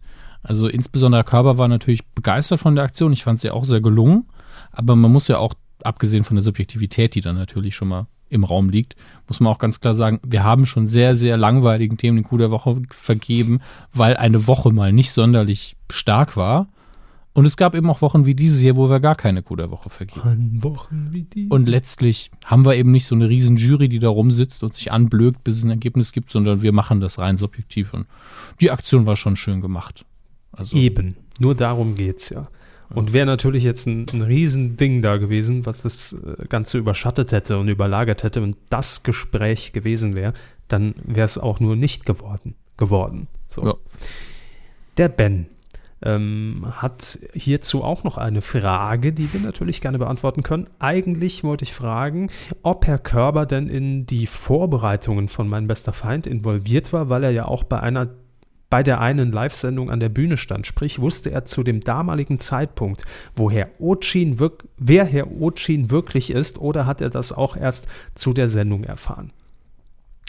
Nein, ich wusste, wer Herr Ochin ist. Umso witziger waren die Kommentare um mich herum. Und äh, in diesem Fall war ich äh, tatsächlich von Anfang an informiert. Involviert eher weniger, also ich habe nichts mit der Produktion zu tun, aber was die Pressearbeit angeht, ja. So. Ähm, was haben wir denn hier noch? Haben wir noch was Relevantes? ich ich finde den Kommentar von Jens noch recht interessant. Bitte. Ähm, er schreibt nämlich, dass Avantasia relativ große Chancen haben, zum, äh, beim Eurovision Song Contest für Deutschland anzutreten, da es sich um eine, tatsächlich stimmt das auch, Supergroup aus ähm, dem Hard Rock und Metal Genre handelt. Das heißt, hier sind sehr viele bekanntere Musiker aus anderen Bands zusammengeschlossen in einer und dadurch ergibt sich eine relativ große Fanbase. Und ähm, ja, sagen wir es mal so, Hard Rock und Metal, das sind so zwei Genres, die sind, die kennen nicht wirklich Landesgrenzen. Also deutsche, deutsche Bands wie auch die, wie Doro oder auch die Scorpions sind international bekannter als in Deutschland. Herr Körber sieht nur, hört nur noch Vögel zwitschern. Und Nee, dementsprechend. Scorpions, da, da springt Ah. bei mir immer automatisch die Pfeife an. Stimmt. Und Jens schreibt zu Recht, das könnte vielleicht wie der Lordi-Effekt vor ein paar Jahren werden äh, beim ESC. Wäre lustig und äh, da hat, das hatten wir natürlich nicht auf dem Schirm, denn obwohl ich tatsächlich dieses Genre sehr mag, bin ich da jetzt nicht so up to date, ist, was das angeht. Haben Sie gemerkt, wie viele Anglizismen ich wieder untergebracht habe, nur um eine Person zu ärgern? Bei Die 13 wahrscheinlich habe ich aufgehört. längst nicht mehr zuhört. Ach, ich sollte echt wieder damit aufhören. Nun gut, aber vielen Dank für die Information, Jens. Sina hat zuerst noch geschrieben, boah, wie der Körper das Dschungelcamp verkauft, der sollte irgendwas mit PR machen. Ich guck mal rein und hat dann sehr enttäuscht festgestellt nach einer Folge, das ist nichts für mich. Fand ich sehr schöner Kommentar, vor allem in dieser, in dieser Abfolge. Und äh, abschließend auch noch mal zum Thema Hashtag Mandalogate äh, von Michael, äh, dass es sich um einen Fake handelte, ähm, als ich es kurz bei Teamwork, also in, in, in der Live, nicht in der Live-Sendung, sondern in der Sendung sah, hätte ich auch nicht gedacht, denn von der Qualität und vom Stil her passt es ganz gut zu dem Schmarrn, den der Sender regelmäßig mit seinem ProSieben Musiktipp in seinen Werbeblöcken bewirbt. Da werden auch oft Künstler gezeigt, bei, dem ich mich, bei denen ich mich dann frage, wo kommt der oder die denn auf einmal her? Äh, Ja, musikalisch ist das Ding ja auch nicht schlecht produziert. Also natürlich Nee. kann man über die Musik streiten. Keine Nee, man Frage. hat ja ne? sim einen simplen Hit geschrieben, mit Absicht beschissenen Text. ja. Und dann ist er auch wieder gut für das, was er erreichen will. Und der Graf ist damit immer noch auf Tour. Also von das ist halt alles simpel gebaut, aber hoher Produktionswert eben. So. Das reicht jetzt aber auch mal. Ähm, ansonsten wollen wir natürlich wie immer Danke sagen für euren Support, äh, indem ihr über kumazon.de die Bestellungen eurer Wahl tätigt und uns davon eine kleine milde Gabe abgibt, ohne dass ihr es merkt, oder äh, über Patreon uns unterstützt. Vielen, vielen Dank auch in dieser Woche dafür. Vielen, vielen Dank. Und weiter geht's. Dieses 2016er haben es, ne? Müssen wir mal drüber reden. Ja. Ja. Also in so kurzer Zeit, nach drei Wochen 2016, haben wir schon einige äh, Menschen verloren. Äh, das ist mal wieder, also es, es kann gut mithalten mit Fick dich 2014, finde ich bisher. ja, also es ist auf dem, leider auf dem besten Wege dahin und das Jahr ist ja auch wiederum leider noch sehr jung. Ähm, jetzt die, dieser Woche ist, also nicht, ist nicht in dieser Woche, glaube ich, von uns gegangen, aber in dieser Woche reden wir über Alan Rickman, der leider verstorben ist. Haben Sie eine, haben Sie ein Gesicht vor Augen gehabt, als Sie die Meldung gesehen haben oder konnten Sie mit Alan Rickman irgendwas anfangen? Leider nein. Okay. Das ist, Aber das dachte ich mir, das ist nicht so schlimm. Ja, Ähm, hat- hat- bei hat gar Schauspielern Hat eben gar nicht nichts so mit der. Person zu tun, aber ich kann, mir, Mhm. kann mir generell, wenn es jetzt nicht irgendwie ein ganz großer Name ist, der jetzt äh, Leonardo DiCaprio heißt, kann ich mir Schauspieler, Gesichter plus Name sehr schlecht merken. Eben, das dachte ich mir schon. Das ist ja auch, das darf auch niemand als Vorwurf verstehen. Ver, äh, niemals als, niemand als Vorwurf verstehen. Ähm, Stirb langsam haben sie ja mal gesehen, nehme ich Mhm. an. Dort hat er den Bösewicht gespielt, den Hans Gruber. Und das war, soweit ich es überblicke, auch tatsächlich sein erster richtiger Kinofilm und auf jeden Fall sein erstiger, erster Hollywood-Film. Vorher viel Theater gemacht, im britischen Fernsehen aufgetreten. Ähm, übrigens jemand, der sehr spät tatsächlich Schauspieler geworden ist. Der hat nämlich, glaube ich, zuerst Art-Designer oder sowas ähnliches gelernt. Da müsste ich nochmal nachschauen. Hat dann später sich entschieden, ich will unbedingt Schauspieler werden und hat dann damit angefangen. Das ähm, sollte ich nochmal überprüfen tatsächlich, bevor es mir wieder untergeschoben wird als ähm, schlecht vorbereitet. In dem Fall zu Recht. Habe ich aber tatsächlich auch gelesen. Bin mir nur über den Ursprungsberuf nicht mehr so ganz im Klaren. Ich habe Alan Rickman zuerst in, ähm, ja, Stirb langsam habe ich ihn wahrscheinlich noch nicht zuerst gesehen, weil ich Stirb langsam eins sehr, sehr spät gesehen habe. Das erste Mal, als ich ihn gesehen habe, muss Robin Hood König der Diebe gewesen sein mit Kevin Costner. Da hat er den Sheriff of Nottingham gespielt und hat den so schön over the top, Anglizismus, ähm, extrem gespielt und so schön böse mit dem tollen Satz, sagt Weihnachten ab. Ähm, so ein richtiger Klischee-Bösewicht-Satz, den muss man auch erstmal verkaufen können. Ähm, dass, dass er mir hängen geblieben ist im Kopf. Und dann habe ich irgendwann Stirb langsam eins natürlich gesehen, wo er auch grandios ist. Aber für mich wirklich ein Begriff wurde er eben erst mit Dogma, natürlich auch mein erster Kevin Smith-Film. Deswegen natürlich noch mehr einprägsam. Dort spielt er einen Engel, Metatron, der für Gott spricht, da die Stimme Gottes niemand wirklich verstehen kann, sonst explodiert der Schädel. Ähm, sehr, sehr buchstäblich auch. Und Hat aber auch eine später, schlimme Stimme. Gott. später wurde Alan Rickman natürlich nochmal neu groß bekannt als Severus Snape in der Harry Potter-Reihe, was natürlich einen Großteil dann auch seiner Filme, äh, naja, nicht, nicht in Beschlag nimmt, aber er ist eben in sehr, sehr vielen Filmen, deswegen glaube sind ja acht Kinofilme geworden. Das macht schon einen großen Anteil aus. Und Galaxy Quest war hervorragend, da hat er eine, eine schöne an ähm, Leonard Nimoy und Mr. Spock angelehnte Rolle gespielt und das hervorragend gemacht. Dann äh, muss man natürlich noch einen Film auf jeden Fall erwähnen, nämlich Sweeney Todd, wo er neben äh, Johnny Depp unter anderem mitgespielt hat, eine etwas kleinere Rolle, aber auch hier sehr, sehr gut. Hatte eine fantastische Stimme, also eine sehr, sehr tiefe Stimme und auch ein ganz, ganz eigener Charakter, der da mitgeschwungen ist. Hat deswegen auch äh, sehr viele Lesungen gemacht.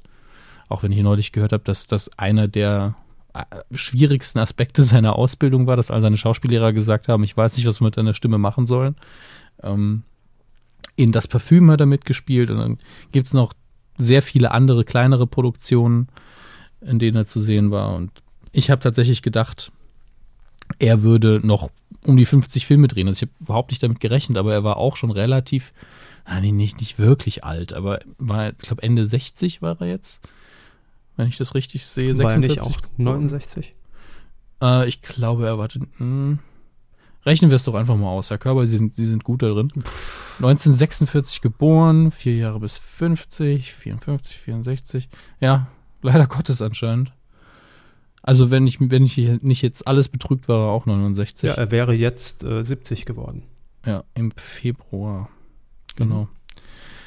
Sehr traurig, kam sehr schockierend, war natürlich leider Gottes wieder Krebs für alle irgendwie aus dem Nichts. Und ähm, da ist natürlich die ganze Generation, die mit den Harry Potter-Filmen aufgewachsen ist, für die ist es natürlich noch am allerschlimmsten. Da hat man auch an verschiedenen Orten, äh, also neben der Familie natürlich, das darf man nie vergessen, ähm, bei den Harry Potter, ähm, wo man Harry Potter Tour machen kann in London und so, da hat man zum Teil Blumen niedergelegt und so weiter. Also Glauben Sie, dass krass. durch sein Mitwirken an den Harry Potter-Filmen auch der mediale Aufschlag ein bisschen größer vielleicht sogar war? Weil das ja noch Filme sind, die eine sehr breite äh, Anzahl oder eine, eine sehr breite Zielgruppe erreicht haben vom Alter her. Natürlich, und es war eine der wichtigsten Figuren, das vergessen viele, und eine, die den interessantesten Verlauf durch die Story macht und große Auswirkungen hat auf die Hauptfigur und eine ganz besondere Beziehung dazu. Deswegen, also Snape ist schon eine von den Schlüsselfiguren und das, obwohl er nicht so viel ähm, Zeit jetzt in der Geschichte wirklich bekommt. Das heißt, jede Szene mit ihm ist irgendwie wichtig oder zumindest kann so interpretiert werden. Und natürlich, was weiß man, was, wenn er, was er in der anderen, in der Zeit gemacht hätte, in der er die acht Filme gedreht hat, wenn er die Rolle nicht gespielt hätte. Weiß niemand so genau, aber mhm. es war nun mal Teil seiner Karriere und deswegen kennt ihn auch jeder. Nimmt man das weg, kennen ihn nur die Liebhaber dessen, was er sonst so gemacht hat. Eben, also deshalb. Und die kommen noch oben drauf jetzt. Das ist halt. Eben, also deshalb fand ich es ja auch, äh, auch, auch schön, dass er dann auch in den breiteren Medien, in den Massenmedien äh, stattgefunden hat, in dem Fall. Ähm, und eben nicht nur jetzt auf Kinoseiten ne, oder mal so in einem Einzeiler irgendwo erwähnt Ach. am Rande. Naja, man muss, man muss es auch so sehen, fast jeder Kinofilm, bei dem er mitgespielt hat, jetzt ein paar kleine, die ich auch zum Teil gesehen habe, wie Noble Sun zum Beispiel, mhm. ähm, bei fast jedem von den großen Filmen hat er auch immer Eindruck gemacht. In Robin Hood, in Stirb langsam, es war jedes Mal so, dass man sagt, ja, an den erinnere ich mich aus dem Film. Auch in Dogma, der ja nicht in der Breite bekannt ist, aber von allen Smith-Filmen schon einer von denen ist, den die meisten gesehen haben. Ähm, es war immer so, dass man ihn in Erinnerung behalten hat nach dem Film. Man hat jedes Mal Eindruck gemacht, auch in ähm, Love Actually, bei dem ja jeder Schauspieler nur eine kleine Rolle spielt, erinnert man sich sehr eindeutig an ihn. Und deswegen mehr als zu Recht, einer auch in Großbritannien, wo man ja anscheinend die meisten guten Schauspieler immer noch ausbildet, einer der allerbesten. Und äh, was soll man machen? Ist leider von uns gegangen und äh, es ist eine sehr traurige Nachricht. Und ich bin, also ich bin, natürlich bin ich drüber weg und so weiter, aber vor allen Dingen, als ich dann äh, Hollywood Babylon mir angehört habe, den Podcast, einen der Podcasts von Kevin Smith, ich habe den Ausschnitt auch verlinkt, wo der eben wiederum über Rickman redet, hat man den Eindruck, man, es ist nicht nur ein sehr guter Schauspieler, sondern auch ein sehr, sehr guter Mensch von uns gegangen. Und das ist dann mehrfach traurig. Also für das Jahr hier jetzt für mich der prominente Verlust, der mir noch am nächsten geht, weil ich am meisten ähm, von allen die, die äh, traurigen Meldungen in diesem Jahr eben mit ihm verbunden war, wenn es auch nur natürlich als Zuschauer war. Und äh, bin noch so ein bisschen nicht geschockt, aber noch so ein bisschen unruhig, wenn ich mir die Nachricht angucke. Hm. Ja, man kann es ja dann auch äh, da ist es ja, spielt es auch gar keine Rolle, ob das jetzt im privaten Umfeld ist oder dann tatsächlich ein Gesicht, das man immer so präsent äh, auf der Leinwand vor sich hatte. Das kann man einfach nicht verstehen. Genauso wie ich auch gemerkt habe in dieser Dschungelstaffel, dass ich immer noch nicht im Kopf realisiert habe, dass Dirk Bach gestorben ist. Ja, sie erwarten irgendwie, dass er nach den ja. Beiträgen dann da ist und dann ist es der Hartwig und dann. Nee, nee, nee, das, das gar nicht mal. Aber ähm, da ist es natürlich das Problem, äh, also um das zu verarbeiten oder zu begreifen, dass man die Person privat eben nicht kannte. So kann es jetzt genauso gut sein, dass es sich einfach zurückgezogen hat aus dem Fernsehen, äh, aber halt noch existent ist. Aber dass diese Person weg ist, das ist schon, äh, also kann man nicht, kann man nicht verstehen, glaube ich. Ist dann noch schwieriger, wenn man jemanden nur durch die Leinwand oder die äh, Mattscheibe kennt. Ja, auf jeden Fall. Nun gut, die Filme werden uns bleiben und es kommen tatsächlich auch noch welche raus. Ähm, und wir bleiben natürlich, wir sind im Filmbereich beim Film und wir gehen zu Auszeichnungen. Wir gehen nämlich zu den Oscars. Auszeichnungen noch und nöcher. Ja, es ist eben die erste, das erste Quartal eines Jahres, wird eben von Auszeichnungen besetzt sozusagen. Und bei den Oscars in bei den Oscar-Nominierungen für dieses Jahr gab es direkt schon mal nicht wirklich, also vielleicht ist es ein Skandal, darüber muss man natürlich entscheiden, aber eine große Debatte. Es gab, mhm. so, gab auch einen Hashtag auf Twitter, Oscars so white. Ähm, ja, ist vielleicht ein bisschen plakativ, aber natürlich, wenn es um so einen Grund geht, will man ja auch plakativ sein. Ähm, die Tatsache, dass nämlich in diesem Jahr die ähm, Nominierungen, mhm. ja, man sieht eben nicht sehr viele farbige Menschen ja, unterm Strich.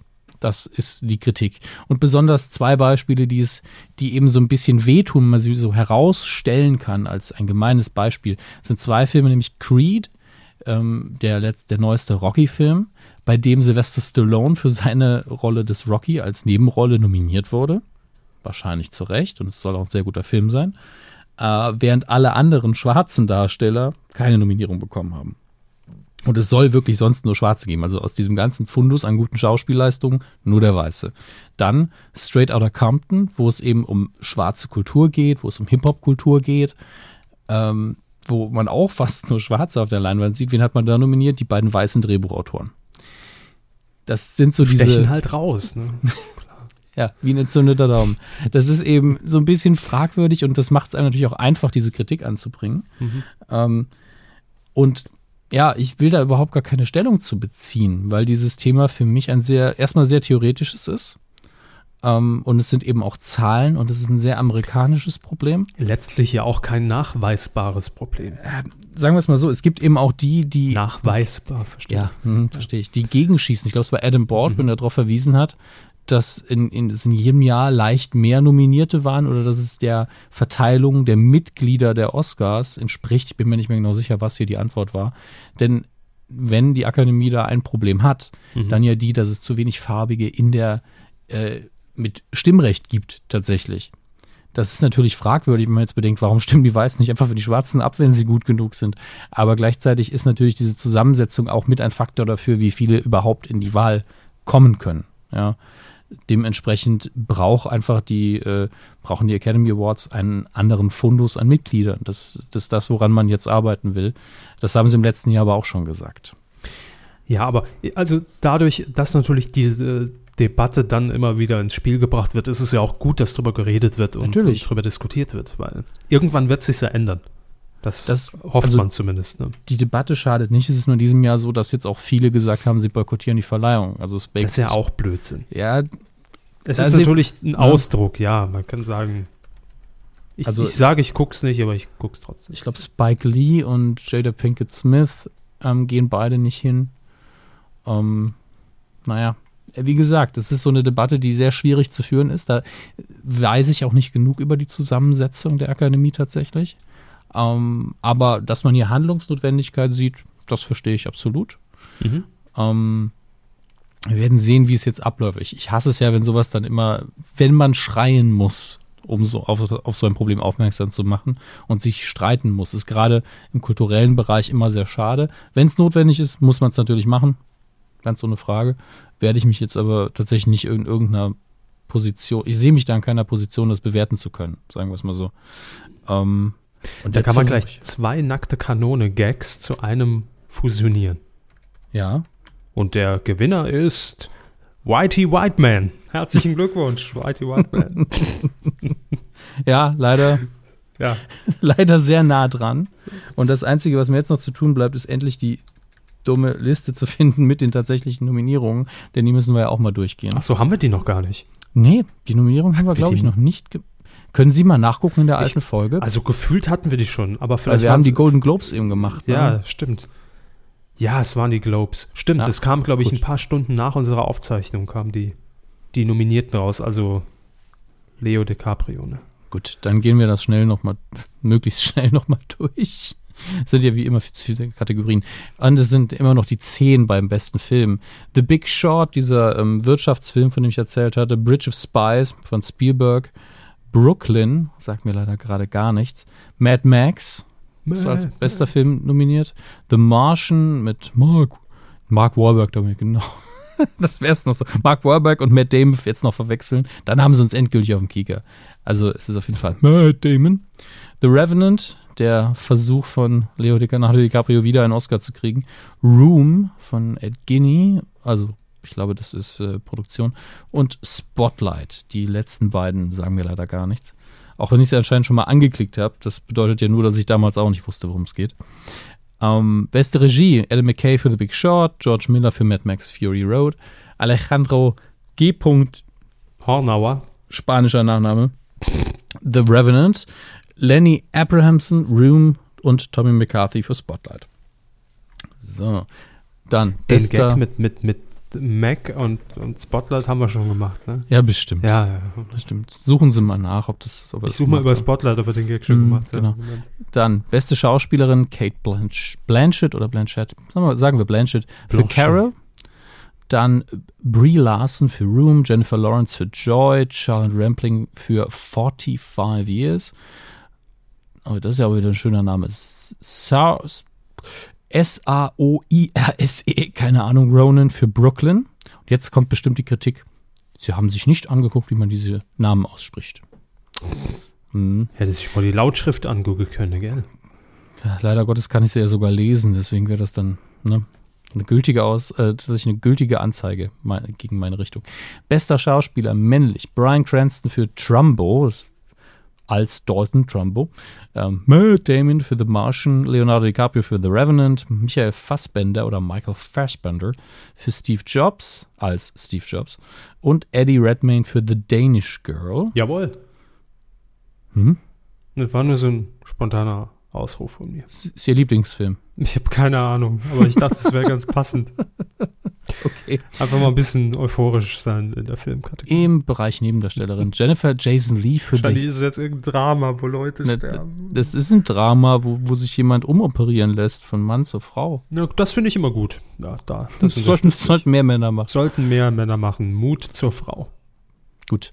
Beste Nebendarstellerin Jennifer Jason Lee für The Hateful Eight, der neue Tarantino. Das ist schon verwunderlich. Also für einen Tarantino-Film kriegt man ja doch selten als Schauspieler eine Oscar-Nominierung. Rooney Mara für Carol, Rachel McAdams für Spotlight, Alicia Vikander für The Danish Girl und Kate Winslet für Steve Jobs. Dann Nebendarsteller männlich Christian Bale für The Big Short, Tom Hardy für The Revenant, Mark Ruffalo für Spotlight, Mark Rylance für Bridge of Spies und Sylvester Stallone für Creed, wie eben erwähnt. Dann schauen wir mal weiter. Haben wir das erste Drittel schon durch. Ja, das ist das Gemeine. Aber, Aber, können wir äh, nicht einfach uns, uns auf die Top-Filme irgendwie konzentrieren? Kann man das einordnen? Naja, ich kann Ihnen sagen, wer, wer die meisten Nominierungen bekommen Das hat. wäre doch mal eine Hausnummer. Können Sie sich schon mal fürs Ab äh, Jahresabschlussquiz merken? Ja, das stimmt. The Revenant hat zwölf bekommen. Mhm. Mad Max 10, das ist schon bemerkenswert für so ein Actionspektakel, aber technisch gesehen geht da ja auch einiges. Und der Marsianer hat sieben bekommen. Dann haben wir nur noch so Bridge of Spies, Carol und Spotlight haben alle sechs, The Big Short und Star Wars, The Force Awakens hat fünf. Darf man nicht vergessen. The Danish Girl, zu dem ich immer gesagt habe, Oscar Bait, äh, hat nur vier, Room auch vier. Brooklyn, The Hateful Eight und Cesario haben drei und Ex Machina, Inside Out und Steve Jobs haben jeweils zwei. Und wird DiCaprio jetzt mal gewinnen? Oder wie ist das vorgesehen? Ich denke, er hat gute Chancen in diesem Jahr. Also ich guck mal nochmal, seine Konkurrenz ist jetzt nicht so. Also ich habe nicht alles davon gesehen natürlich, aber ich würde sagen, er hat sehr, sehr große Chancen. Ja, sei ihm jetzt auch mal gegönnt. Ja, der Fassbender als Steve Jobs ist vielleicht noch eine harte Konkurrenz. Und natürlich Eddie Redmayne in The Danish Girl, das ist natürlich eine anspruchsvolle Rolle. Aber ansonsten, ich meine, er guckt immer so grimmig. In allem, was ich von dem Film gesehen habe, ist, er guckt wirklich immer so, so angepisst. Gibt ihm endlich den Oscar. Sonst dreht er, glaube ich, durch. Ähm, was sehr das gemein denkt ist. Das Grimme-Komitee auch von uns. Es wird übrigens, was gemein, es gibt so zwei Dinge, die können diese Oscars noch besonders machen. Also vor allen Dingen eins davon. Äh, wir haben hier den Acad Academy Honorary Awards, wird an zwei Personen verliehen. Das eine ist Spike Lee und der will ja schon mal äh, boykottieren. Deswegen interessant. Und Gina Rowlands, das ist eine ähm, ältere Darstellerin, wenn ich das richtig sehe, ja, geboren 1930. Ähm, mhm, is, lebt also noch, so wie ich das sehe ja, da kann man ruhig mal einen Award kriegen bei der langen Karriere. Und wer das Ganze präsentieren wird, wer der Host sein wird, das ist Chris Rock. Dem traue ich natürlich zu, dass er dieses Oscars So White ordentlich thematisiert, ähm, ohne dass es zu hardcore wird, aber dass man durchaus merkt, ähm, gemeine Zungen würden sagen, was er für eine Hautfarbe hat. Ähm, aber er hat natürlich die perfekte Rolle, um darauf einzugehen an dem Abend. Der ist schwarz, ne? Ja, richtig. Jetzt haben sie es erkannt. Ja. Ja, jetzt ist es angekommen. Ich finde das schön, dass sie mitdenken. Aber, äh, Moment. Das Einzige, was ich jetzt noch machen muss, ist eigentlich zu sagen, wann die Oscars denn stattfinden. Diese Ende- Basisinformationen haben wir ja noch gar nicht. 29. Das ist der 28. Das ist wirklich Ende Februar. Na, sind Schaltjahr, ne? Ach, fuck. Haben sie wieder Mist gebaut. Also sie jetzt, nicht die Oscars. Wieso ich? Ja, sie haben gesagt Ende Februar. Ich hab gesagt 29. Lag ich ja nur knapp daneben. Ich dachte, sie hätten 25. gesagt. Nee. Nun gut. Das soll es mit den Oscars auch gewesen sein. Damit haben wir unsere ähm, unüblicheren Themen hinter uns gelassen und widmen uns jetzt ganz dem einzig wahren Thema.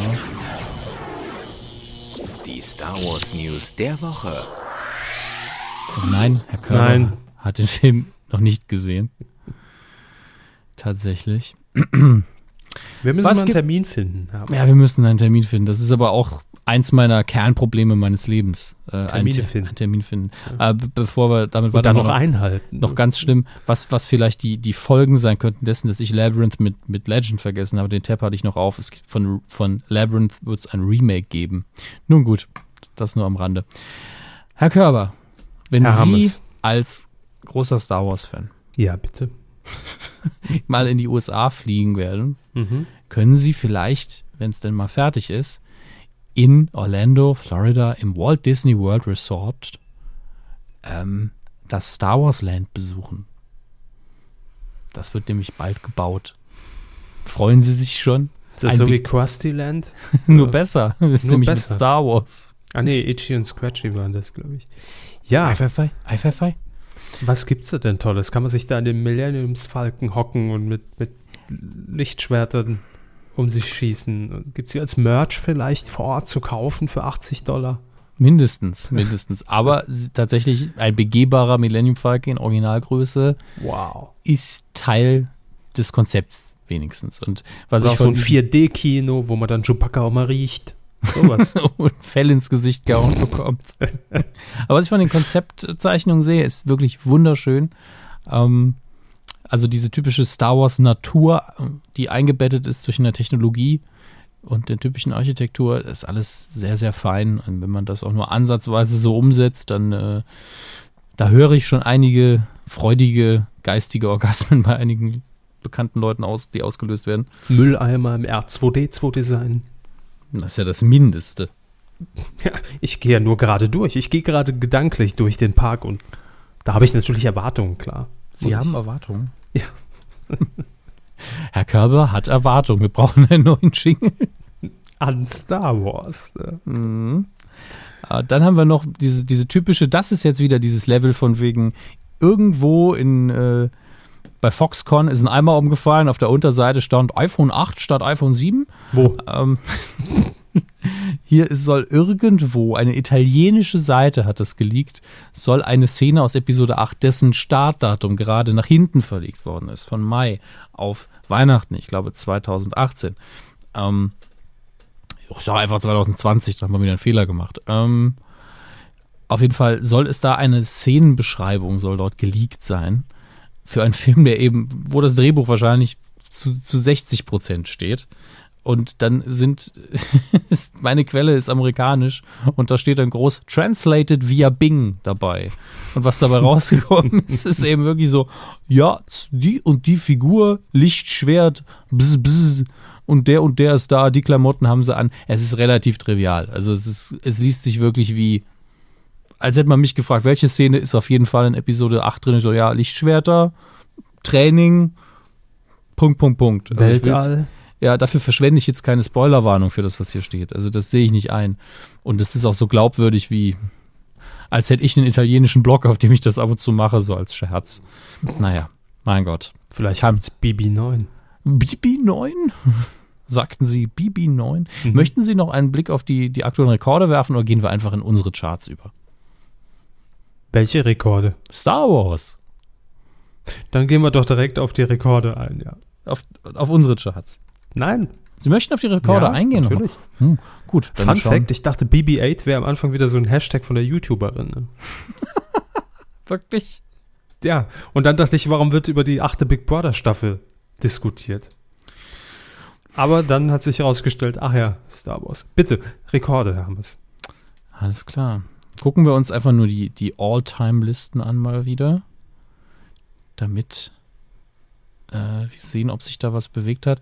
Star Wars The Force Awakens auf Platz 11, äh, wenn es um die Liste USA für Inflation angepasst geht. Ja, da wird es auch noch ein bisschen klettern müssen, bis es welchen Film überrundet hat. Snow White and the Seven Dwarfs. Mhm. Original kennt man ja, ne, Herr Körber? So auf Deutsch. Schneeflittchen. Schneeflöckchen, ja, genau.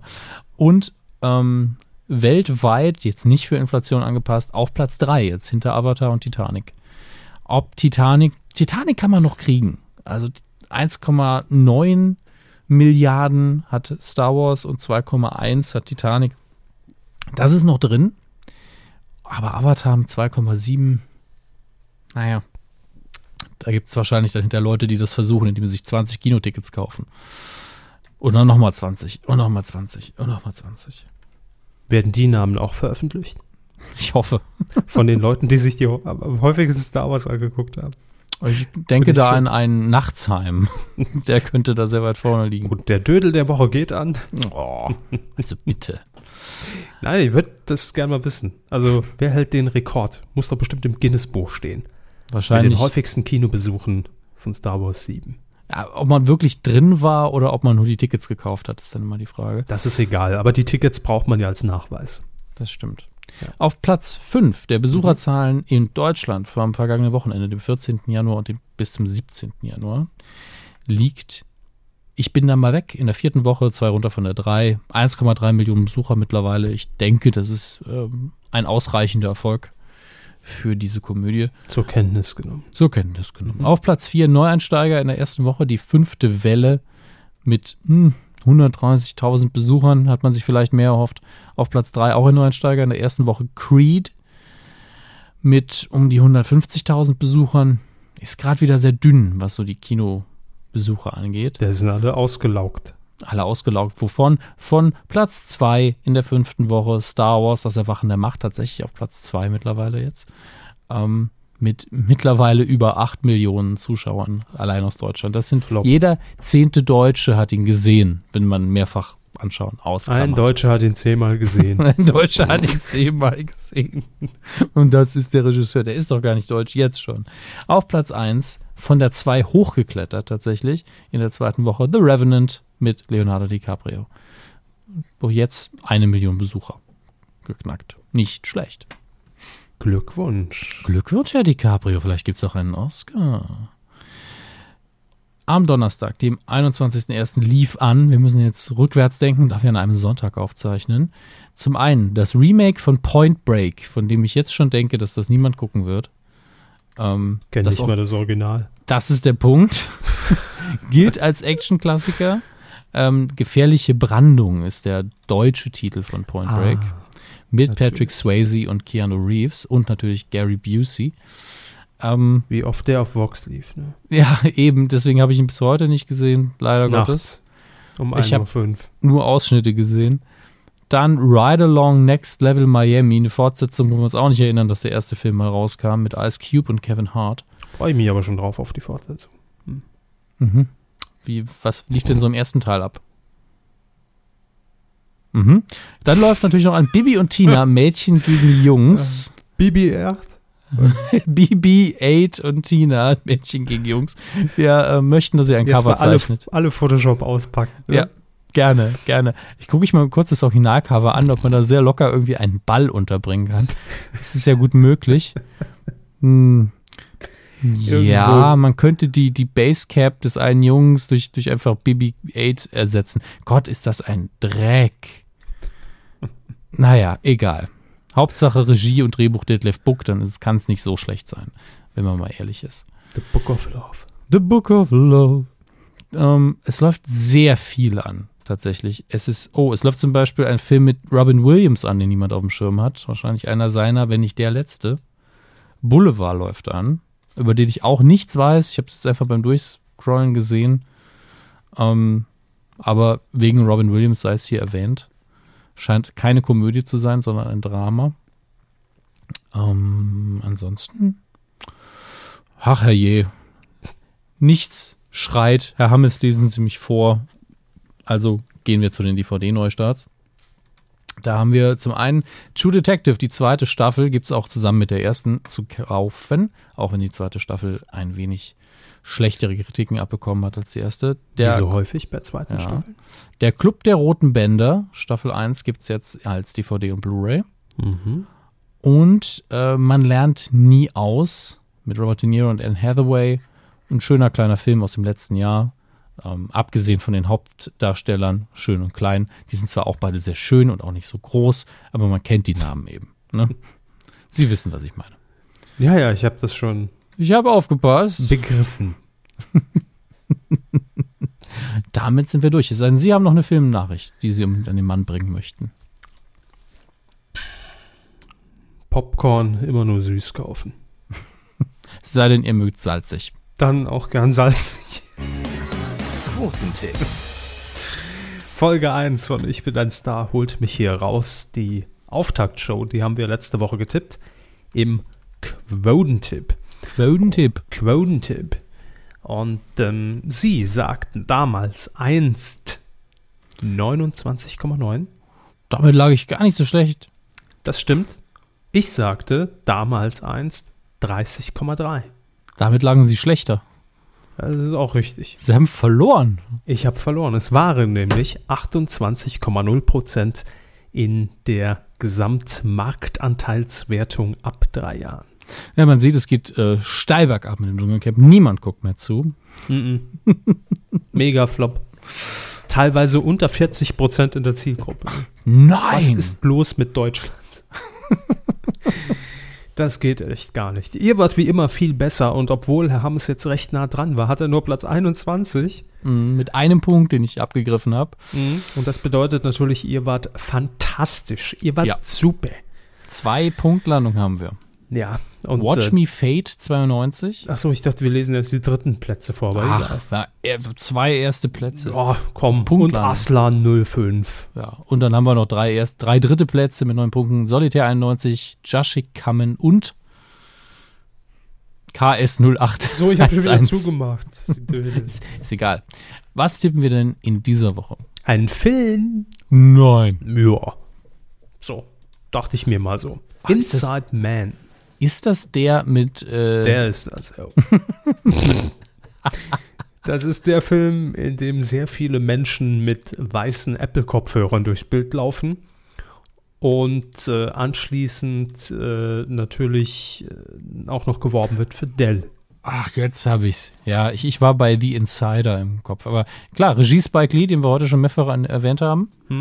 Und als Hauptdarsteller haben wir Denzel Washington. Ja, wenn er nicht irgendwelche Züge anhalten muss, dann spielt er einen Kopf. so, Oder wenn er Tom Hanks verteidigt vor Gericht. oder so, ja. Aber das hat er früher gemacht. Das, da, da, ist er, gemacht. Dann ist er Bulle geworden. da ist er drüber hinweg. Ja. Ah, nee, Jodie nee. Foster spielt noch mit, Clive Owen, Willem Dafoe. Also ich weiß nicht, was dieser Film an Darstellergeld gekostet hat. Ist auf jeden Fall auch kein schlechter Film. Mhm. So, und läuft am Dienstag, 26. Januar 2016 um 20.15 Uhr bei RTL Nitro. RTL Nitro, was haben die So. denn für einen Schnitt überhaupt, ey? Den goldenen. Ja, der Golden. Ich würde jetzt mal sagen, so grob um 1% dümpelnd in der Werberelevanten. Aber ich weiß es nicht genau, keine Ahnung. Ey, das, jetzt muss ich doch mal, ganz ehrlich, RTL Nitro Quoten, immer die dümmste Google-Suche aller Zeiten. Aber ab drei Dödel, denken Sie. Ja, natürlich, aber man muss ja irgendwo anfangen. Hier, Kommunikation, Punkt. da kennen wir uns doch aus. Ach, dann, ne. Gottes Willen, das ist so eine Gesamtpressemeldung. Das ist ja furchtbar. Jetzt liest er noch. Mhm, mhm. Ach, die addieren das einfach. Ja, das kann ich ja auch machen.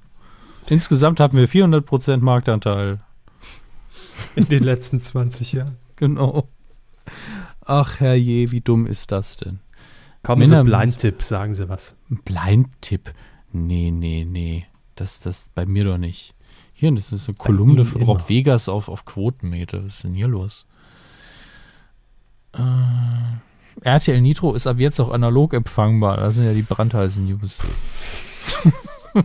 Jetzt sagen Sie eine Zahl. Zwei. Gut. 2%. 0,2 oder Obwohl, 2,0? nee, Moment. Ähm, 0,7. 0,7, da haben wir doch was. 0,7 Prozent. Ich gehe höher und sage, ja, die 1 traue ich mich nicht. Null- 0,9. 0,9 Prozent Marktanteil für Inside Man. Inside Two and a half Inside Man. Yes. Ja, ja. Inside. Menderes, die Doku Menderes. bei RTL Nitro. Ihr könnt mittippen auf titelschmutzanzeiger.de, das ist die Domain eures Vertrauens. Könnt ihr auch gerne kaufen, bringt aber nichts, denn uns gehört sie schon. Das Ja. gibt alles keinen Sinn. So wie die letzten, äh, schon wieder jede Menge Minuten. Herr Hammers, das war's. Das war die Folge 222. Weil Schnapszahl, verstehen Sie? Prost. Jetzt. Die Tassen hoch. Haben Sie ja genügend von. Und Ja, wir stimmt. hören uns dann wieder in der wahrscheinlich nächsten Woche. Auf jeden Fall aber zur Folge 223. So viel steht mal fest hier. Auf jeden Fall. Tschüss. Tschüss, macht's gut.